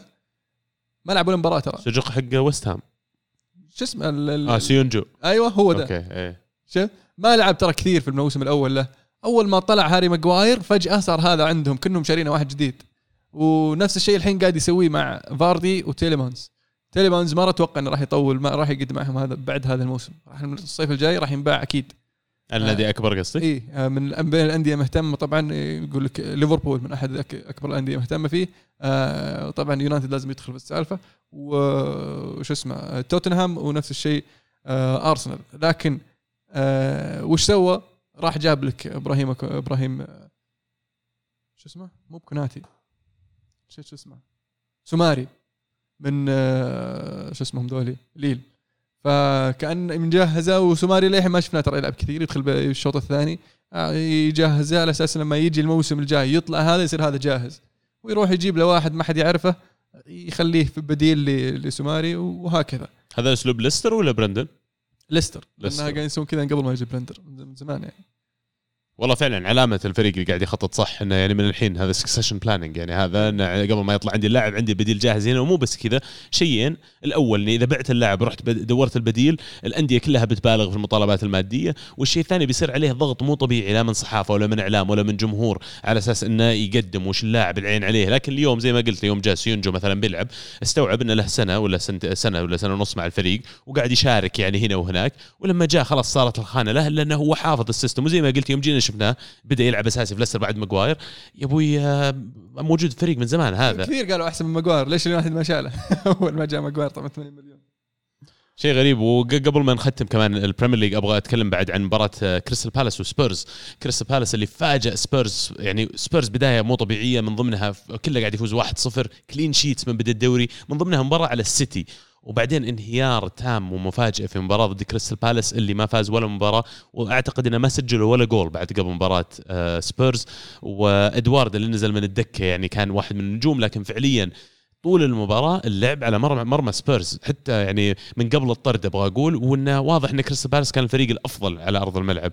آه، عجيب أنت البريمير ليج كم أنت عجيب. فعلا. وطرطب لعب لعب دور. آه، تا- تانجانجا كان مسوي يعني مقدم مستويات رائعة بصراحة في في كظهير يمين آه، مع إصابة سانشيز أو غياب سانشيز خلينا نقول آه، شفناه يلعب في قلب الدفاع وأول مشاركة لإيمرسون آه، فكان كان دفاع توتنهام شوي متحدث متغير ف طبعا دائما زاها صعب إنك تسيطر عليه لاعب سريع وفنان ومهاري والحركة اللي سواها في البداية كانت عبيطة بصراحة اللي يمكن ليتل يتدفى كذا على وجهه اخذ. الكرت الاصفر الأول الكرت الأصفر الثاني بعدها بخمس دقائق الرجال لسه منشحن راح انبرش لكن براشه وأخذ كرت أصفر ثاني مسكين المبراش الثاني حاول يسحب نفسه منها بس ما تنبرش كذا إيه، وعليك أصفر. الحكم إيه. قدام الحكم يعني هذه فيها كرت أصفر ما فيها كلام. بسألكم عن رأي هذه فلسفية يمكن شوي. إذا لاعب طايح على أرض الملعب وهجمة مرتدة لك هل في عليك خلينا نقول مسؤولية أنك تطلع الكرة برا الملعب ولا عادي لو تكمل؟ لا عادي تكمل. أجل معناته تنقانقا ما له أي حق أنه يخش بالطريقة اللي يخش فيها. يعني معليش بس آه، شوي ثوارة أنك تتصرف بالطريقة هذه. شحنت لاعبينك خدت كرت أصفر وبعدها بثلاث دقائق انطردت ما يلوم إلا نفسه يعني. اي بال آه، على حقة زاها أنت ولا إيه الثاني؟ على حقة زاها الأولى. حقت زاها يعني لو خلاها أصلا هرب زاها خلاص. لو ما شاله كان هرب زاها. هذا يعني آه، فاول فاول نوعا ما تكتيكي بس إنه بطريقة غبية بصراحة. لأن شوي نرفز زاها وقام زاها نرفزة قام يعني صار فيه تنشن في الموضوع. شحن، إيه. ف بشكل عام قل الخبرة بصراحه عن تنجانجا اللي اللي أدى إلى الوصول لهذا النقطة. لعبوا عليه. إيه. شيء غريب. آخر شيء سيتي كمان آه، فازوا الجولة هذه على آه، ليستر 1-0 مباراة يعني ما ودي أقول مملة الصراحه بس يعني دائما سيتي لما تدخل تتوقع أربعة خمسة ستة أهداف لكن المباريات اللي سيتي ما يسجل إلا جول واحد يا أخي أنا تجيب لي الزهق شوي لأن كمية ال possession وال rotation حق الكورة يا أخي آه، تطفش. اي المباراة في في أرض ليستر آه وليستر فريق مو بسهل. وحاولوا ما قصروا ولكن في الأخير آه حظ شوية بصراحة لأنه تسديده وهذاك صدها وجت عند آه، برناردو. وخلصها في المرة. بس آه بيب ثلاث مباريات نفس التشكيلة. إيش صاير؟ في شيء غلط يا جماعة. أحس في غدرة جاية. حقين الفانتسي يعني يتوترون على موضوع ال rotation حق حق جوارديولا لكن يمكن من زمان ما شفنا جوارديولا يلعب ثلاث مرات ورا بعض بنفس التشكيلة. أتوقع الغياب له دور بس مع ذلك غريب من جوارديولا. راح يبدأ يبدل لأن الشامبيونز ليج راح يبدأ بكرة. بعدين آه، الأسبوع الجاي في عندك League Cup ثم الأسبوع اللي بعده في عندك شامبيونز ليج مرة ثانية. فراح تبدأ تشوف ال rotation يشتغل من من آه، طبعا مباراة ال Champions League ستيرلينج ليش مشاركاته السنة هذه أقل بكثير من العام الماضي؟ لأنه يبدو لي في شيء عادة في فترة توقف الدولية هذه وشفناها في الدوري ككل لو تقارن باللاعبين. اللاعبين الإنجليز مفضلين حول فتره التوقف هذه لأن القيود عليهم أقل وعادة يلعبون في أماكن قريبة في أوروبا فدائما المدربين تلاقيهم لا شعوريا عندهم تفضيل إنهم يلعبون اللاعبين الإنجليز. لكن ستيرلينج ما ودي أقول مزعول عليه بس يبدو لي إن بيب مو مقتنع من ال quality حق ستيرلينج خلال الموسم هذا. ممكن وارد جدا ترى. آه، لأن كان في كلام فعلا إن السيتي يبغى يتخلى عن آه، ستيرلينج لكن ستيرلينج سعره غالي و... وراتبه عالي. فما ب- يعني الأندية اللي ممكن يشيلونه آه، قليل والأندية اللي بي بالمستوى المنافسه الكبيرة ما يشوفون ستيرلينج كلاعب يعني تحتاج إنك تشتريه. آه وكان في كلام إنه عرضوا على توتنهام انهم يعطونهم ستيرلينج في صفقة هاري كين لكن ستيرلينج نفسه رفض إنه يلعب مع توتنهام. آه فممكن ممكن فعلا إن بيب يحاول يدفع اللاعب إلى الخروج خلينا نقول. أنا شخصيا عبد الله أنا ما أحب ستيرلينج. ولو تجي تقول لي أنا يوم طلع أخبار إن أرسنال مهتمين بالتوقيع التوقيع مع ستيرلينج حطيت يدي على قلبي. لأنه يعني بالنسبة لي ما يسوى المبلغ اللي بتدفعه فيه ولا يسوى الراتب على لاعب okay أنت لاعب ممتاز وكويس بس يعني وش فرقك يا الحبيب عن ساني؟ ولا وش فرقك عن آه اللي جابوه شو اسمهم أستون فيلا آه بيلي؟ ما بالنسبة لي فرقة مو بكبير. لا هو أنت ال- ال- ال right wing ولا ال left wing اللي بتعطيني نفس ال level حق صلاح ولا اللي بيعطيني حق نفس ال level حق بعض المهاجمين الكبار اللي موجودين في ال Premier League ومع كذا أنت قاعد تتقاضى رواتب مو بعيدة منهم. فعلى أي أساس أجيبك؟ أتفق معك تماما. هذا والله اللي عندنا كان على ال Premier League يعني آه، ما عدا يمكن شيء أخير في كتعليق بس آه، مساكين اللي عندهم أنطونيو في الفريق كرت أحمر سي سي الشنب الذيب. أنا والله عندي إياه حتى في الفريق العادي. حتى أنا. استخدمتوا ال wild card يا شباب؟ أنا استخدمت ال wild card والله. آه، الجولة الجاية هذه ولا الجولة اللي راحت؟ لا لا, لا, لا الماضية. بعد التوقف على طول. بعد توقف على طول. okay. وفي أشياء لاعبين معينين يعني كنت محتار أنا فيهم كنت ولا لازم أجيب رونالدو بطريقة أو بأخرى. فما راح ما كانت تضبط. أصلا أنا وشو قبل ما يجي رونالدو كنت أبغى لوكاكو. فيوم جاء موضوع ال- رونالدو قلت okay الحين لازم حنا وقت wild card لأنه مستحيل أسوي تبديلين وأجيب فيها رونالدو. كان يبغى لها شغل الفريق. وفي أسماء ثانية أنا أبغى أرجعها يعني. جبتهم اثنينهم لوكاكو رونالدو في الأخير قررت إني ما أجيب لوكاكو أتوقع قرار خاطئ. بس قلت ال- المباريات الجاية لتشيلسي الحين القريبة صعبة شوي بجيبها على الجولة السابعة الثامنة كذا. بس آه، هداف هداف هداف يعني. بس الحمد لله ما أثر علي نقاطي ممتازة الجولة ذي. بانتظار كالفرت لون اليوم إن شاء الله يبيضها. والله إن. شاء الله يجيب هاتريك اليوم يا رب أنا مبدئيا متصدر يعني. في دورينا يا جماعة. فرق نقطتين. كالفرت لون فوق البيعة. ال- الثاني ما عنده. extra هذا اليوم. لا وكويس كالفرت لوين اعطوه يومين إضافية عشان يطيب من إصابته. كان أصبع إيه. الصغير يوجع يقولون. آه، والآن إن شاء الله إنه بيلعب الليلة. ما تأكد الموضوع ما بعد طلعت التشكيلة بتطلع بعد ساعة الظاهر. لكن شوف أنا أتمنى إنه يسجل هاتريك. كذا نكون خلصنا ال Premier League ونوصل للسيريا آ. في إيطاليا يا عزيز دوري الملايين ودوري النجوم والدوري اللي الآن غطى على الدوري الإسباني بعد خروج الظاهرة ليو ميسي.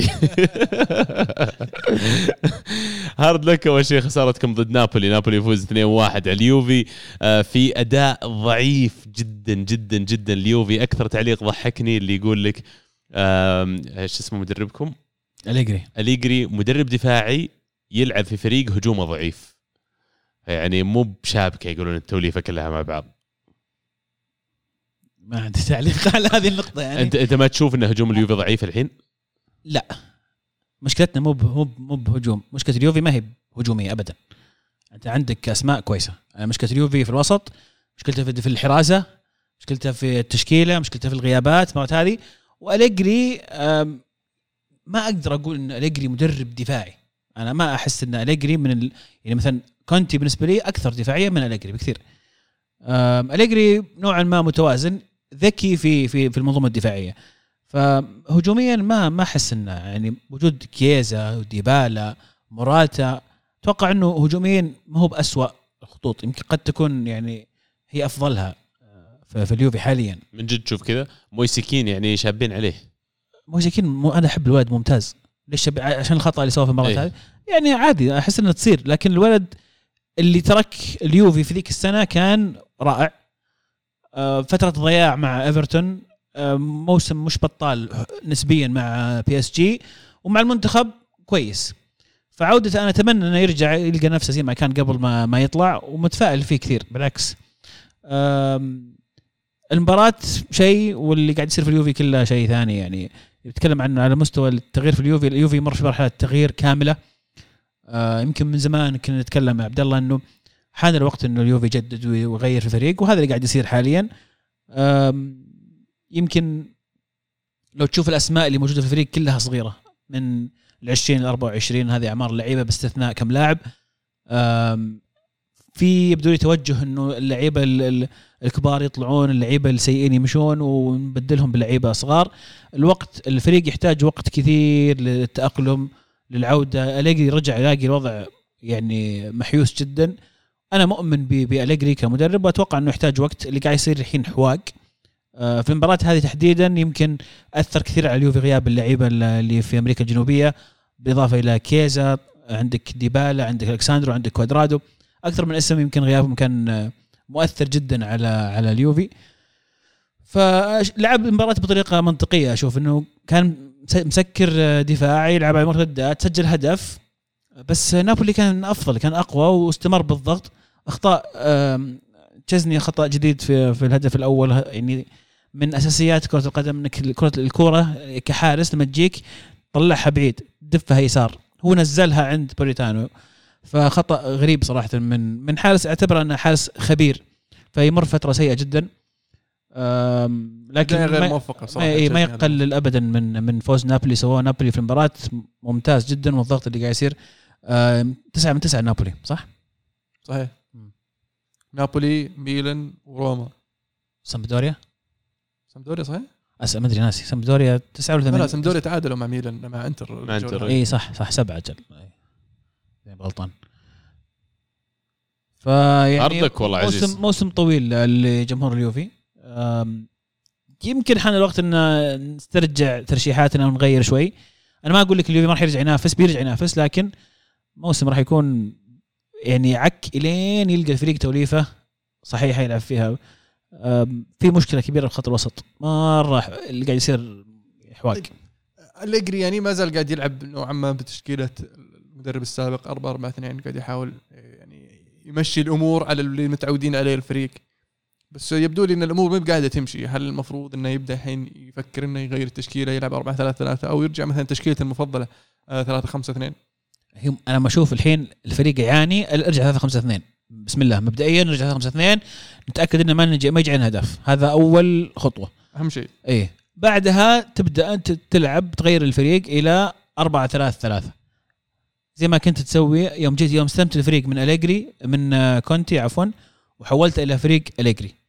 أنت أخذت الفريق 3 5 2 ما غيرت الدنيا كملت 3 5 2 لكن صرت تجرب في المباريات تغير الفريق إلى 4 3 3 أو 4 4 2 حسب المباراة. فأنا أشوف إنه بالعكس الفريق مفصل على إنه يلعب 4 3 3 الأسماء اللي عندك آه، كويسة في الأجنحة. آه، لذلك أشوف إنه أول شيء ارجع 3 5 2 تأكد إن دفاعك مقفل صح. بعدين ابدا غير الفريق إلى انه يلعب 4 3 3 بالطريقة الأنسب للعيبة اللي عندك. آه. بس هذا اللي عندك اليوفي؟ آه هذا بالنسبة لي. إذا المو عنده شيء عن آه، شو اسمه، نابولي شيء ثاني عاد. والله اللي بقوله بصراحة إن سباليتي مفاجئني جدا مع نابولي. أنا كنت متوقع إن الفريق يتحسن لكن مو بللدرجه هذه. انه يعني آه، حتى الآن آه، نقاط كاملة. وقاعد ي- يقوي حظوظه وفرصه في ال- ال- ال top four لكن يبدو لي رسمة ال top four يعني بدات بدأت تتغير في في في في مخيلتي وما أدري بسألكم هل بدأت تتغير في مخيلتكم مع ال- ال- البداية الجيدة للسيريا هذا الموسم؟ يمكن يتغير ترتيبهم لكن هم نفسهم أعتقد. ميلان إنتر يوفي. ميلان بينافس أنا طيب أعتقد الحين السنة مين, هذه مين مين الرابع؟ هل هو أتلانتا؟ هل هو روما؟ هل هو نابولي؟ هل هو لاتسيو؟ والله صعب لاتسيو مع ساري لاتسيو ساري انطرد أمس إيه صيوح هل هو تورينو مع يوريتش؟ ممكن في يعني في آه، أتوقع السنة هذه الدوري آه، ممتع صراحة ب يعني آه، ممكن ما أبغى استبق أحداث بس مدربين قاعدين نشوفهم مع أندية قاعد يقدمون أشياء أكثر مما كنا نتوقعها صراحة. ف خروج رونالدو ولوكاكو. قد يكون آه، آه، مفيد للدوري الإيطالي أكثر ما هو مضر. يعني ممكن يضر في في في آه، نسبة المشاهدة ونسبة المتابعة لكن راح يرفع من نسبة المنافسة. آه، راح يعطي فرصة أكبر للأندية الثانية إنها تقلص الفارق بينها وبين يوفي وإنتر من ناحية آه، عدد نقاط خلينا نقول. يعطي فرصة أكبر للميلان إنه فعلا يقدر ينافس على الدوري هذا الموسم.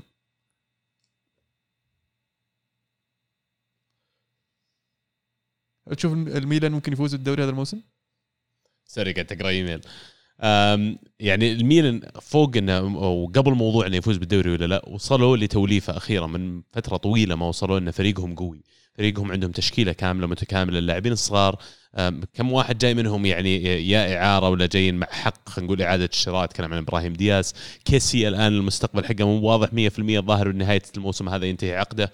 يعني في في في بوادر إيجابية كثير في ميلان لكن تحس كل ما مشوا خطوتين قدام رجعوا خطوة ورا. إذا أنا بالنسبة لي المكسب الأكبر إنهم يخلصون في ال top four بعد رجعة تاريخية السنة هذه لل Champions League يخلصون في ال top four يحتفظون بأفضل لاعبينهم من جديد اللي هم أتكلم تحديدا كيسي. هو أكبر مكسب للميلان لأنه فعليا لما تجي تقول ينافس على الموسم هذا لا مو هو بجاهزيته مثل جاهزية غيره لكن ال- الفريق مو بضعف كثير من ال- ال- الفرق اللي تنافس على ال top four شوف في وجهة نظري الاجهز إنه يفوز بالدوري طبعا الإنتر بحكم إنه حامل اللقب بس الإنتر فيه تغييرات كثير مدرب تغير آه، أهم عناصر الفريق آه، يعني طلعوا اللي هم طبعا آه، هجوميا خلينا نقول اللي هو لوكاكو وحكيمي. لكن صح إنهم عوضوا بعناصر ثانية لكن يظل الإنتر في وجهة نظري مرشح اللقب لكن ما أقدر أقول إنه هو اللي بيفوز باللقب. لأن آه، التغير اللي صار قد يعطي فرصة أكبر للأندية الثانية زي ما قلت قبل شوي إنها تنافس آه، على اللقب مثل الميلان. آه، روما أنا ما أدري وش وضعهم حتى الآن هل راح يستمرون على هذا الأداء مع مورينيو؟ آه، هل آه، آه، آه، راح يبدأ آه، مسلسل مورينيو لما ينتصف الموسم ولا راح يستمرون معه؟ آه، فهذا يعتمد طبعا على مرور الوقت خلينا نشوف خلينا نقول آه، مع بالنسبة لروما. آه، لكن حاليا على الورق روما عنده فرصة قوية انه إنه آه، يعني يكون في المنافسة حتى على الأقل ال- الثلث الأخير من الموسم خلينا نقول. تعب ناخذهم واحدة واحدة مرة ثانية. روما تأثير مورينيو واضح مرة وتأثير إيجابي وهدف في الدقيقة الأخيرة يعني حسسني إنه فاز بكأس العالم بالاحتفاليات حقتهم. بس يعني مرة ثانية أنا بالنسبة لي مهم إن الفريق يحتفل بالجول حقه اللي ما. تعرفه إن المباراة رقم ألف لمورينيو. آه والله إيه، أوكي هو- عشان كذا special فهو في تصريحه يقول أنا أنا كذبت على اللاعبين. قلت لهم إنه ما تفرق معي آه، ما يهمني. بس يعني يوم جاء الهدف ركضت كان عمري 12 سنة مو ب 54 سنة. لأن تاثر كان مهم بالنسبة له يعني موضوع مباراة ال- الألف. لكن فعلا يعني أنا مرة مبسوط صراحة من وجود مورينيو مع مع روما. آه عودة مورينيو للدوري الإيطالي بشكل مختلف. تحس إنه مو بنفس مورينيو المنكسر اللي شفناه مع توتنهام أو حتى مع يونايتد قبل. تحس إنه رجع إلى بيته رجع بين كذا أجواء مرتاح فيها منسجم فيها جدا وقاعد يعطي إضافة جميلة في, نكهة الدوري الإيطالي صراحة.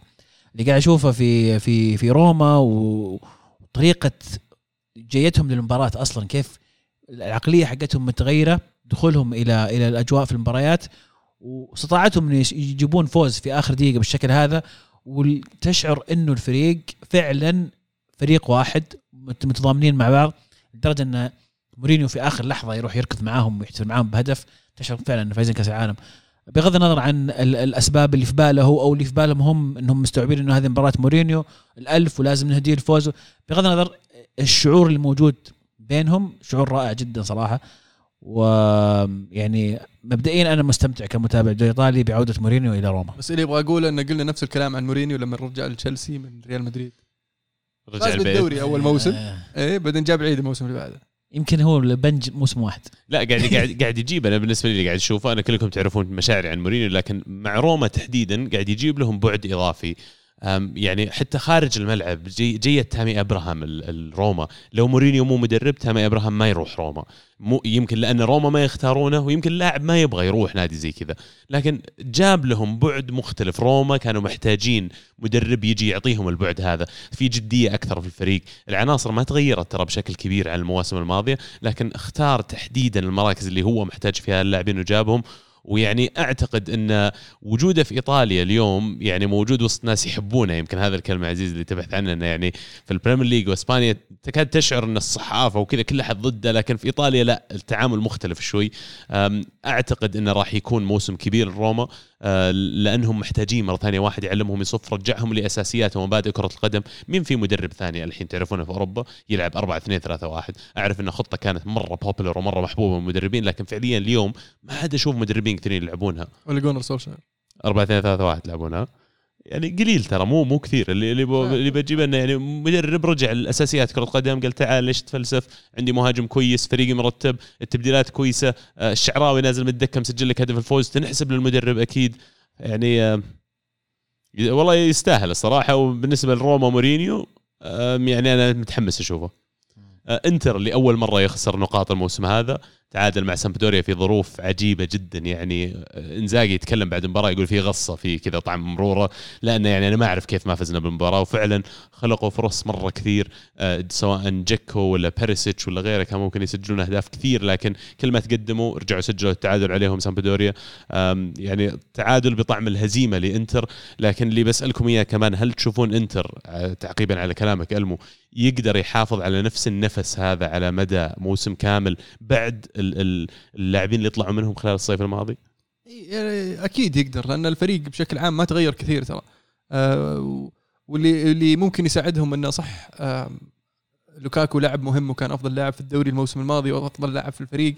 آه لكن التغير المدرب آه ممكن يخفف من من وقعة غياب أو خروج خلينا نقول لوكاكو. لأنه ممكن نشوف يلعب بطريقة شوي مختلفة وجاب له لاعب هو يعرف يعرفه زين مثل كوريا. وممكن نشوف آه، آه، يعني تغيير في في في في التشكيلة يعني تدريجي شوي مع مرور الوقت. الحين يلعب 4 3 4 3 5 2 عفوا. يمكن نشوفه يلعب 3 4 3 في المستقبل. ممكن. لكن فعلا يمكن قبل بداية الموسم قد نكون قسينا شوي على على الإنتر. ما أقول لك إنه هو نفس الإنتر حق الموسم الماضي بنفس نفس القوة لكن ما هو بأضعف بكثير. آه يمكن الأسلوب حق إنزاجي إلى اليوم ما بعد نشوف إنتر إنزاجي بشكل كامل ما زال آه يحتاج وقت كثير إنه يتأقلم مع طريقة لعب المدرب وأسلوب المدرب. آه يمكن زي ما قلت حتى طريقة اللعب في من الدفاع للهجوم إلى الآن آه هي هي إنتر كونتي أكثر. وهذا شيء صح مو بشيء غلط يعني يحتاج الوقت. الموضوع يحتاج تغير تدريجي مع الوقت. لكن فعلا إنتر حامل اللقب أكيد هو المرشح الأول. الإضافات اللي حطوها في الفريق أنا أشوف إنها ممتازة جدا. يمكنها حلول قصيرة المدى لكنها جيدة. آه، زاكو أتوقع إنه راح يكون آه، مهاجم فتاك. بديل جيد لغياب لوكاكو. إضافة دمفريز إضافة شانوغلو لاعب لاتسيو. كوريا. كوريا أيضا صفقة معلم صراحة راح جاب مدرب يحب لاعب يحب إنزاجي. فأشوف إنه التعزيزات ممتازة مع انسجام الدفاع من الموسم الماضي واللي قبله. فالامور الأمور بالعكس آه، تبدو جيدة للإنتر. مباراة زي كذا تصير في الموسم عادي تضيع نقاط. يمكن الجولة هذه المستفيد الأكبر هو ميلان فوز كبير على على لاتسيو. فوز ساحق على لاتسيو بالنسبة لي. يعني كان فرق كبير في في المباراة. كان ممكن تكون نتيجة أكبر. وضيعوا بلنتي طبعا آه، ميلان. مستفيد الاكبر مهمة بعد. مستفيد أكبر ميلان من الجولة هذه الامانه تعادل الإنتر خسارة آه، اليوفي يمكن نابولي أيضا فاز فقط. فموضوع كيسي ترى غريب إنه يعني في تشبيح كبير لمالديني وإنه كيف يتعامل مع اللعيبة وكيف يهاوشهم. وأنا ما أشوف إن هذا شيء صح. ما أشوف إن كل من لاعب قال أنا أبغى أجدد ورفض أجدد تطلع في الإعلام وتقول آه اللي ما يبغى يجدد طز فيه يمشي. ما أشوف إن الأمور تدار بالشكل هذا. أفضل أنه يكون شيء آه، هادئ خلف الأبواب شيء بينك وبين اللاعب.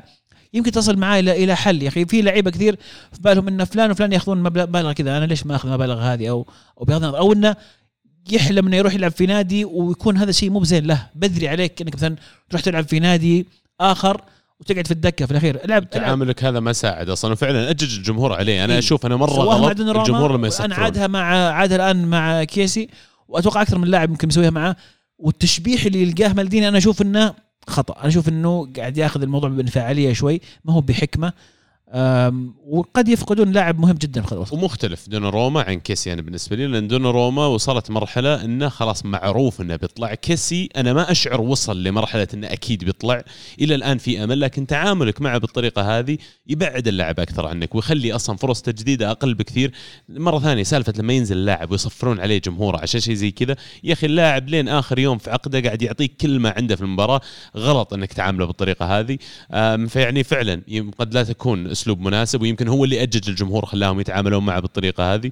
آه، في الأخير الأيام بس هي اللي بتبين معنا كيسي أنا أتوقع مو ما عليه قاصر إنه بيلقى أنواع الانديه يبون يشيلونه. آه، فيعني يمكن ميلان فعلا يتعاملون مع الموضوع بروية أكثر. الموسم الماضي يكاد يكون يعني كيسي يمكن أفضل لاعب وسط في إيطاليا إن لم يكن في أوروبا. آه، حرام إنك تحاول تتعامل معه خلينا نقول بطريقة جلفة كذا. شو اسمه بيرلو الصغير؟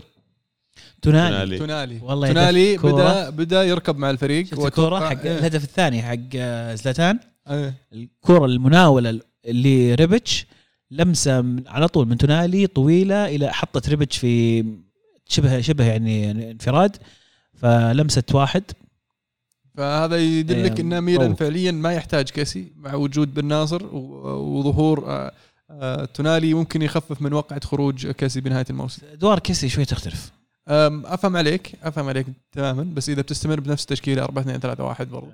آه، فعندك اثنين ممتازين في خط ال- الوسط في في بن ناصر وتونالي. ممكن إذا طلع كيسي أكيد راح تحتاج بديل بديل آه، في في في خط الوسط. آه، لكن ما راح تحتاج إنك تجيب واحد آه، بمبلغ وقدره واحد يكون مثلاً؟ أساسي. آه، باكايوكو وارد جدا إنه هو اللي يكون اللاعب اللي اللي ياخذ مكان أصيب كيسي. مسكين. تو بدأ أول مباراة أصيب. اي بس أنا أتكلم عن الصيف القادم. اخذوا إعارة مع أحقية شراء فممكن يطلع آه، كيسي يوقعون مع باكايوكو فيصير عندهم آه، خيارات في خط الوسط. الدوري السنة هذه مشعل صراحة. جميل. ميلان آخر شيء فازوا والصراحة لقطة هي اللي علقت في ذهني من المباراة. آه، زلاتان موقف يربط جزمته بعدين استوعب إن الهجمة حقتهم بدت سحب على الجزمة قاعد يركض والرباط حق جزمته مفتوح. ويروح يلقى نفسه قدام المرمى كروس يسجل منه جول والجزمة غير مربوطة. آه، يرجع الموضوع انت علقت عليه على رونالدو يا ألمو في بداية الحلقة على موضوع إن رونالدو يعرف كيف يتمركز وهي الأشياء ال- البسيطة اللي يسويها عشان يسجل هدف. زلاتان سوى نفس الشيء بالضبط استوعب إن الهجمة هذه مهمة. قام وترك شيء زي ربط جزمة على أساس إنه بس أبغى أشارك في الهجمة لقى نفسه قدام باب وسجل جول. ما تقدر تعلم هذا الشيء للمهاجمين. هذا الشيء المهاجمين يبي لهم career كامل عشان يكتسبه ويبغى له برضه مو مهاجم من طراز عادي. إلى الآن كم؟ 41 عمره؟ لا لا باقي شهر ويصير 40 يا سلام. يا سلام. لسه هو ثلاثيني. ما زال ثلاثيني. بس 30 جاد. والله مرة جاد. شطحة والله شطحة إنه واحد قاعد يلعب له العمر يعني. هو جديد عودته عودته عودته كذا تحس في السان سيرو تحس يعني في في في لعيبة كذا لهم هالة غريبة. لما يرجع كل شيء يتغير الملعب يتغير اللعيبة اللي يتغيرون الحكم يتغير الفريق الثاني كل كل شيء يتغير عرفت؟ له له أثر قوي جدا. ترى ال- ال- يعني قليلين جدا الأسماء هذه الموجودة في كرة القدم اليوم. وأغلبهم لا كلهم فوق ال 35 تقريبا فوق ال 34 فننتظر الجيل الجديد اللي يكبرون يصيرون لهم هيبة ووقع كبير في الملعب. زلاتان آه، إضافته مهمة جدا للميلان. يمكن ما راح يلعب 90 دقيقة من كل مباراة لكن آه، إضافته ووجوده حس التهديف العالي مهم جدا راح ينقذهم كثير من المباريات آه، وإضافة جيرو راح تكون حل آخر في الأوقات اللي ما يكون فيها زلاتان جاهز أو أو ما يسجل فيها. وبديل مناسب ترى. يعني جرو. لاحظ إن اللاعب اللي عمره 34 هو بديل اللاعب اللي عمره 39 خليفة. 40 ست سنوات قدام يقدر يعطي. تعقيبا على الدوري الإيطالي يعني أنتم متفقين إن يعني قطبي ميلان مع يوفي وروما هم الأقرب؟ ما أدري عن روما. نابولي. نابولي وفي ها؟ روما في نابولي في لاتسيو. أنا ما أدري على اليوفي بصراحة. أوه. على اليوفي يعني آه، مع رونالدو كادوا إنهم ما يتأهلون للشامبيونز مع رونالدو رونالدو أهلهم ال Champions League هاي الموسم اللي راح لكن الحين مع من, من غير رونالدو أليجري قادر ب- بدون بدون نقاش. لكن اليوفي يحتاج له شغل كبير. لكن هل راح يقدر أليجري إنه يلحق قبل ما ينتهي الموسم؟ لأن عودنا طبعا يوفي أليجري إنه إذا إذا بدأ الموسم بشكل متعثر إنه لما يبدأ ينتصف الموسم يشد لا منه شد خلاص ما حد يوقفه. بس أول كان عنده عناصر انها تخليه يسوي الأشياء هذه. بس الحين ينقصه بعض العناصر في بعض المراكز. خط الوسط كان مشكلة الموسم اللي راح. موجود آه، آه شو اسمه؟ رابيو لا. آرثر س- ساسولو رمزي. ها؟ لاعب آه. الحين اضافه لوكاتيلي. لوكاتيلي إيه. yes و- فوجود لوكاتيلي راح يعطيهم آه، آه، صلابة في خط الوسط ولاعب بكفاءة عالية. واحد يقدر يعطيك موسم كامل مو بزي آرثر يعني يلعب مباراة و10 لا. مو بزي رمزي يلعب آه، مباراة و16 لا. ف آه، حسن خط الوسط لكن ما زال عندي تحفظ على خط الهجوم وما زال عندي تحفظ على تشكيلة 4 4 2 غير مناسبة ليوفي ابدا صراحة. أتفق أنا يوفي من أهم طبعا آه، خصائص اليوفي أن دفاعه قوي. اليوفي عشان يفوز ببطولات لازم يصير أقوى خطوطة الدفاع وليس الهجوم. فمشكلة الهجوم ما هي بمشكلة. إذا كان دفاعك قوي. إذا دفاعك قوي تقدر تسجل 1-0 وهذا كويس. واللي عندك يقدرون يسجلون 1-0 بس أهم شيء لا يدخل فيك بهدف عندك كيليني بنوتشي ديلخت. ثبتهم ثلاثة ورا. وريح بالك. إي. انت الموضوع يعني. بس المشكلة الحين نرجع لسالفة الأظهرة. عندك ألكساندرو أظهرة يبي لهم تجديد. كوادرادو ودانيلو. يعني كويسين هي. تمشي نفسك؟ كويسين إيه تمشي نفسك تأهل top four ما عندك مشكلة. بس يعني إذا تبغى تنافس على الدوري الفريق لازم يتجدد. شوف. والمشروع هذا يبغى له بصراحة مرتب يبي لكم تدقون عليه. إذا. تعال يا حبيبنا. نبغى نبني فريق. على مين؟ مرتب إيه يسلم عليك مرتب فضيلك. آه أنا بالنسبة لي اللي راح يكون الفارق الكبير في في موسم يوفي من النجاح والفشل هو انسجام ديبالا مع كيزا وشخص ثالث. هل هو كوسيفسكي؟ هل هو موراتا؟ هل هو مويس كين؟ هل هو كايو جورجي؟ هل هو ما أدري. بس هذا الثلاثي الهجومي هو بيكون ال- الشيء مفصلي بس باليوفي إذا ركب وزبط راح ينجح اليوفي. مين الأقرب؟ موراتا أتوقع. لأنه ماسك الحين ولا لا لأن خصائص اللاعب أنا أجهز. جاهزة وهو ينفع يكون مهاجم. كوسيفسكي يمكن يكون- بديل أكثر من أنه يكون عنصر أساسي لكن تحديدا تحديدا في الموضوع هذا كله ديبالا. كيزا ما عليه يعني كلام ممتاز وعنده حلول لكن يحتاج إلى آه، شخص ثاني سواء كان ثنائي أو ثلاثي هجومي. ديبالا العين كلها عليه. آه ثاني كابتن في الفريق طلع بدايه الموسم قال ديبالا هو الكابتن الثاني بعد كليني. ديبالا هو نجمنا ديبالا الآن بيجدد ديبالا ديبالا المشروع كله مبني. ندفي يطلع يقول المشروع راح يبنى حول ديبالا وديبالا. الآن هي هو موسم مفصلي جدا لديبالا. يا إنك تكون فعلا اللاعب اللي يستطيع إنه تحمل اليوفي على ظهرك وفعلا تكون قائد في خط المقدمة أو إنه حان الوقت الرحيل وشوف لك حل يعني. طيب هل الخطة 4 2 3 1 تناسب اليوفي يعني ممكن 4 2 3 1 يصير آه، ديبالا ورا موراتا وعندك آه، كلوسوفسكي وكيسي على الأطراف مثلا. ممكن يساندهم برضو كيزا. كبديل آه، كيزا إيه. آه، وارد. بس كيزا مصاب الحين؟ لا كان عنده شد خفيف بعد المنتخب ففضل يريحونه. أتوقع إنه شبه جاهز الآن مباراة يمكن Champions League. ممكن. بس أنا مشكلتي معاها إنه بس ديبالا يرجع كثير. يرجع كثير لما يكون رقم عشرة يرجع إلى خلف الدائرة يستلم كورة ويصير بعيد عن مناطق الخطورة لو تتذكر يمكن من أجمل مباريات ديبالا كانت قدام برشلونة لأنه كان قريب مرة من الباب كان يلعب على الطرف الأيمن في ذيك المباراة وكان قريب جدا من من مناطق الخطر فأنا أفضل ما يكون ديبالا آه، جناح ثالث أجيب لك ثلاثة أربعة ثلاثة ثلاثة أربعة ثلاثة. اللي تصير ضامة شوي مو إيه. مفروشة قدام إيه. تصير تلعب لك آه، كيزا وديبالا وقدامهم موراتا ممتازة هذه. جدا. مين بتحط في الوسط طيب مع آه، شو اسمه؟ لوكاتيلي. رابيو. و. صديقك بس. ودي إن هذا واحد نعم. وودي إن آرثر يكون يعني يعود ويلقى نفسه بعد الإصابة. يكون آرثر هو ال- ال regista ما تحتاج آرثر إذا عندك لوكاتيلي جنبه لوكاتيلي. لا خلي لوكاتيلي خله يلعب. بحرية. يعني زي ما زي ما كان جورجينيو في المنتخب لوكاتيلي جنبه. أبغى نفس الشيء يكون هذا آرثر هو الرمانة حقت تحريك المباراة ولوكاتيلي ينطلق. أو إنه بيكون المشكلة هو بيكون يا ماكيني يا بنتنكور يا رمزي هذه الأسماء الموجودة فهمت؟ عشان كذا أنا قلت لك آرثر أنا أفضل السيئين. لا إذا بتحط اثنين بس إذا تلعب ثلاثة تلعب إذا ثلاثة. تلعب اثنين إيه اي خلاص. خلاص تحط لوكاتيلي وجنبه آه، رابيو. رابيو مثلا. إيه. على اليمين تحط. لك آه، كوادرادو على اليسار تحط لك دانيلو ولا الكساندرو وهذا كويس. خلاص. أنا أتكلم شوي إيطالي. أنا بكلم أليجري بعطيه خبر. نفس الشيء بقول إني حلمت ما راح فزنا بال Champions League. برضه هو شوي عصبي إيه فما ينفع. إيش تقول له فزنا بال Champions League ولا بالدوري؟ بقول له Champions League طبعا. عشان تغريه يعني. إيه. أخاف انه يقول لا هي ما تنفع في الدوري بس في ال Champions League ما عليك. بال Champions League ما عليك. يبي له والله squad كبير. ال Champions نسيت يعني وش الشعور إنك تلعب في ال Champions والله صراحة. ال Champions ترى بكره ال Champions يعني. إيه. في مباريات قوية يعني. في يقولون في حلقة. ليفربول ميلان وفي آه، سمعت كلام إنه في حلقة. سمعت كلامها. إيه. طرف علم. طرف علم يقول في حلقة خاصة بال Champions League. صحيح. بابا؟ بابا بابا آه. هو هو هو حلقة الخميس هي صارت ثابتة بس اللي هو الإشاعة. إنه ممكن تصير مصورة يعني بشكل أوف أوف أوف أوف أوف. لا كلام كبير والله. لعل وعسى نشوف طيب آه، توقعاتكم طيب المباريات ال Champions League؟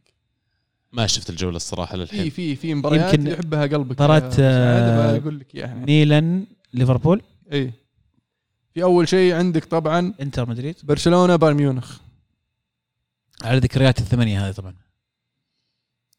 يعني آه، ممكن تصير نتيجة كبيرة ولا برشلونة في أفضل حال حاليا؟ لا برشلونة مو بأفضل حال حاليا. يعني أفضل حال من ما كان عليه من 8 ولا برضه مو إيه. بأفضل حال؟ حتى ترى حتى البايرن ما هو يعني في أفضل حالاته اللي, اللي الخطيرة. لكن يعني شوف مباريات 8 2 هذه يعني يعني ما تصير ما تصير كثير. فيعني صعب إنها تتكرر. لكن في كرة القدم كل شيء كل شيء واقع وكل شيء ممكن. ومع بايرن ميونخ آه، كل شيء كل شيء جاي صراحة. فبتوقع بايرن ميونخ في الكلام. إيه. عبد الله؟ نفس الشيء. يعني ليفندوفسكي red hot form مسجل له الظاهر. 17 جول في آخر 13 مباراة أرقام فلكية قاعد سجل في يكسرها 13 17 مباراة متتالية. مع أكثر من. عدد المباريات إيه، مسجل مسجل 27 هدف في ال 17 إيه. مباراة هذه. إيه، قلت 17 13 موضوع أكبر بكثير. آه. وطبعا آه، في عندك آه،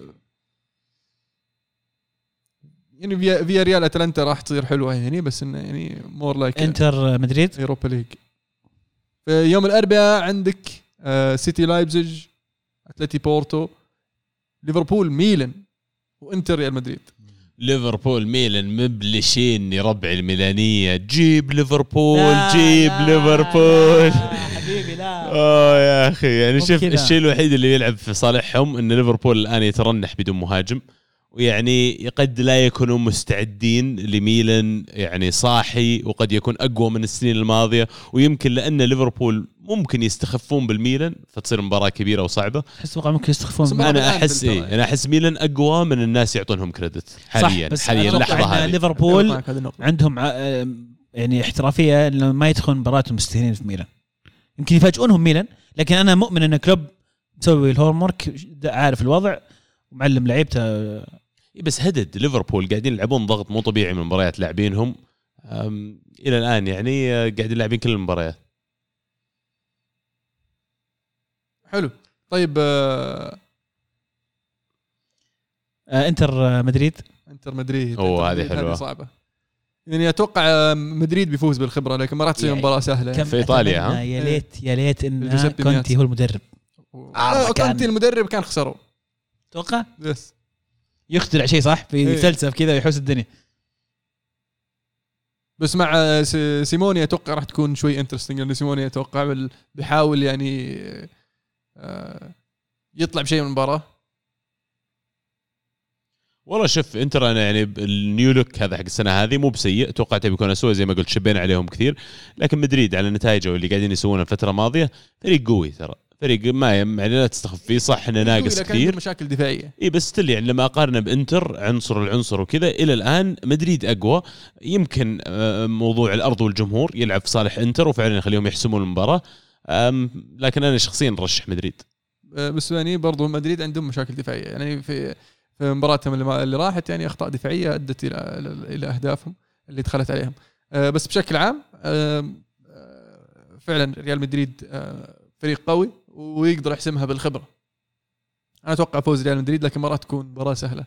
لكن ليفربول ميلان صعبة بصراحة في الأنفيلد. إيه، في الأنفيلد. مشكلتها في الأنفيلد. أنا أتوقع ان ميلان راح يسوي مباراة ممتازة ممكن يفاجئ ليفربول لكن آه، إنك تفوز على ليفربول في الأنفيلد مو شيء سهل. أنا بسوي توقع إن ميلان بيفوز وأعتقد لأن آه، موضوع ميلان رايحين الأنفيلد ما عندهم ولا شيء يخسرونه. متعطشين صار لهم سبع سنين ما لعبوا في. ال Champions League. توك راجع أنت. أنت راجع عشان ليالي ال Champions League هذه راجع عشان تلعب ملاعب زي الأنفيلد. فأنا أعتقد اللاعبين بينزلون المباراة يعني متحررين من الضغط لاعبين ميلان وليفربول بيكون على يدينهم مباراة قوية يعني.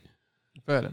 وتاريخيا أنا ما أدري ما ودي أصرف بس تاريخيا المباريات بعد ما يتعرض فريقك لإصابة كبيرة زي اللي تعرض لها إليوت اللي تروع اللاعبين ينهزم فريقك في المباراة اللي بعده.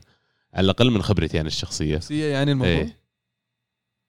صارت لنا مع رمزي صارت لنا مع ديابي صارت لنا مع ادوارد إدواردو. هذا أرسنال بس. أوف. هذا هذا ال sample size اللي عندي. طيب تشامبيونز ليج جميل راح يكون إن شاء الله عودة جميلة ل- ليالي الشامبيونز ليج واحب أقول لكم إن الشامبيونز ليج شامبيونز إلا السيد العجوز أو النكاية لو السنة هذه يجيبون اليوم. هات اللي في شيء غلط. جلتش في شيء غلط مش مظبوط. شلون؟ شلون؟ ما ما تزبط. الله يسمع منك يعني. بقى عندك مباريات المو؟ هذا بالنسبة لشيء تبي ندخل في اليوروبا ليج ولا؟ آه، والله حتى اليوروبا ليج ما له فيها عندك المؤتمرات ذاك ما نعرف هذا جديد بس صراحة. مؤتمرات جديدة يعني أصبر يبي إنه وقت يلعبون متى الجمعه يلعبونهم ولا السبت ولا ما؟ أدري والله حتى معلمنا يا- يلعبون ظهريات الظاهر بس أصلا. حتى ما يلعبون حتى في آه. ما عزمونا مين- مين- المؤتمر يشارك فيه؟ من إنجلند من أي مكان؟ أي فريق نعرفه يشارك فيه؟ والله الظاهر ويست. هام توتنهام إيه، لا توتنهام. وست هام Euro- Europa League إيش فيك؟ جميل توتنهام ونادي ثاني ظهر تو من لا لا England توتنهام الظاهر ما واحد بس ما أدري ما أدري والله ما أدري شو نظامهم صراحة بس أنا أعرف إن توتنهام لما يلعبون- كانوا يلعبون، يصفون- آه، ال Europa League كم واحد؟ يكون يعني أول فريق إنجليزي يخسر في مباراة آه. بطولة اليوروبا ليج كم واحد من England؟ آه، ثلاثة إذا ثلاثة فواحد بس في ال Conference إذا اثنين ظهر واحد. فاثنين في ال Conference ظهر واحد okay واحد أنا ال- ال- آه، بطل ال FA Cup وبطل ال League Cup و الخامس. الخامس هذا السابع يتاهلون okay ثلاثة. interesting أتوقع. عموما تابعوا معنا إن شاء الله التحديث على المؤتمر لين نشوف إيش قصتها البطولة هذه. آه وصلنا الحين لفقرة بطل وبصل. جاهزين يا شباب؟ أنا جاهز. أوه اثنينكم أعطوني طيب. آه، أنا بالنسبة لي بطل الأسبوع صراحة مباراة ليفركوزن ودورتموند. مباراه كانت زاحفة انتهت ثلاثة أربعة. ال- ال- الحلو في المباراة إنه طبعا غير إنه فيها سبع أهداف. الأهداف كانت رايح جاي. يتقدم هذا ثم من هذا يجيب التقليص ثم يجيب التعادل ثم هذا يتقدم ثم من هذا يجيب التعادل ثم يتعدى كانت يعني متعة. وهالاند طبعا أبدأ في المباراة سجل اثنين وصنع واحد كانت مباراة زاحفه بصراحة. آه بالنسبة لي آه آه هدف الأسبوع طبعا هدف برونو خرافي. يعني مع انه مع إنه كان ودي أقول هدف آه آه شو اسمهم ذولي حق اللي ضد ريال مدريد من كانوا آه نسيت شو اسم الفريق بس الزبدة انه انه عطى الكورة كعب وصقعت في العارضة رجعت لها زي وانتو عرفت؟ بس سلكه عشان كذا هدف برونو فاز في, في الخير. خلصت؟ باقي قلت بطل بصل باقي البصل. آه. البصل آه، البصل كان جاهز عندي بس نسيته رحت كمل له طيب. بطل الأسبوع بالنسبة لي لاعب كريستال بالاس إدوارد اللي نزل سجل هدف بعد 27 ثانية وسجل واحد ثاني بعد آه، كم؟ أربع دقائق يمكن. زبدة اللاعب لعب ست دقائق سجل هدفين في أول مباراة له في الدوري الإنجليزي مع كريستال بالاس. فالاسبوع هذا تلاحظون آه، كل كل اللعيبه اللي جو يعني أو كثير لعيبة أول مباراة لهم سجلوا فيها. كامافينجا آه، رونالدو آه، إدوارد. من بعد؟ آه، اللاعب الكوري حق ولفرهامبتون آه، هوانج اسمه. هوانج إيه. صحيح. فبدايه جيدة للعيبة الجداد. بصل الأسبوع بالنسبة لي ما أدري هو الاتحاد الإسباني ولا برشلونة أو إشبيليا الزبده إن تأجيل مباراتهم. على رأسهم ريش هذه أنا كلها ما عجبتني وما أشوف إنه منطق إنك تأجل مباراتهم. كثير أندية متضررة من ذهاب اللعيبة يلعبون مع منتخباتهم. ليش هم يأخذون معاملة خاصة ويتم تأجيل مباراة؟ أنا ما عجبني هالشيء هذا. هدف الأسبوع بالنسبة لي هدف ستيفان الشعراوي في آخر الدقائق الكرة تنطط وحطاها ار2 في الزاوية البعيدة يعني هدف جميل جدا جدا جدا. في هدف ثاني إذا ما حد اختاره برجع أقوله بعد شوي. تذكرت البصل بس. أنطونيو. يستاهل البصل. يعني في آخر الدقائق تاخذ كرت أحمر. يعني ناقصينك حنا. وايلد كارد وفيلم. أوب أوب أوب. كابتنة؟ لا لا. الكابتنة ماخذ. ماخذ ماينس 2 والله موجود أو ماينس بالفريق. 3 بعد. أبو عبد أنا عندي آه، ببدأ أول شيء بالبصل. بصل لقطة إصابة صراحة إليوت لقطة تروع ويعني آه، لا مكان لل- لل- التكسير العنيف خلينا نقول كرة قدم مع انه حرام ما أعتقد كانت مقصودة بس حماس زايد يمكن بس إنها هي لقطة البصل بالنسبة لي. ممكن أقول كمان تنجانجا حق آه، سبيرز على الطريقة الكوميدية اللي انطرد فيها كرتين صفر ورا بعض نكب ام فريقة. أما عن بطل الأسبوع أرسنال اللي أخيرا سجل جول يا شباب بالنسبة لي هو بطل الأسبوع هذا. جول في ال Premier League يا الله يا الدنيا الطموح صار صغير جدا يعني وصار آه، إن شاء الله يكبر مع الوقت. آه هدف لما أنا ما عندي هدف أنا كمان كنت بقول هدف آه، كالفرت آه، هدف sorry آه برونو فرنانديز. آه بس يعني آه أعطيك هدف؟ عطنا هدف, هدف بس وصف لي إياه عشان هدف دي ماركو آه لاعب الإنتر فاول. آه فاول هو أشول اللاعب عشان تتخيل والكرة على اليمين صايرة. فحطها عادة اللعيبة لما يحطونها وين؟ يحطونها فوق الحيطة في الزاوية القريبة. حطها في التسعين في الزاوية البعيدة عند الحارس. ففاول جميل جدا جدا من دي ماركو لاعب الانتر. في بطل ثاني يستاهل. بنزيما يستاهل على الهاتريك صراحة. بطل. هالاند. يستاهل أيضا إيه. على الأهداف. آم، لوكاكو رونالدو كلهم يستاهلون بطولة. ففي أسماء كثيرة. قاعد تدور هدف لا. بس إنه يعني أعطيتني الله يعطيك العافية. أه بس والله هذه كانت المواضيع اللي معانا لهذا اليوم. أتمنى تكونوا استمتعتوا معنا بحلقة اليوم. واذكركم تابعونا كل يوم ثلوث حلقة جديدة وتابعونا على كل حساباتنا على التواصل الاجتماعي موجودين على تويتر SoundCloud iTunes يوتيوب. وإن شاء الله موعدينكم يوم الخميس هذا. يبدو لي في إشاعات بحلقة فنشوف اللي بيطلع معنا إن شاء الله على ال Champions League. أه بس والله كانت الكرة معنا والحين الكرة معكم. فمان الله.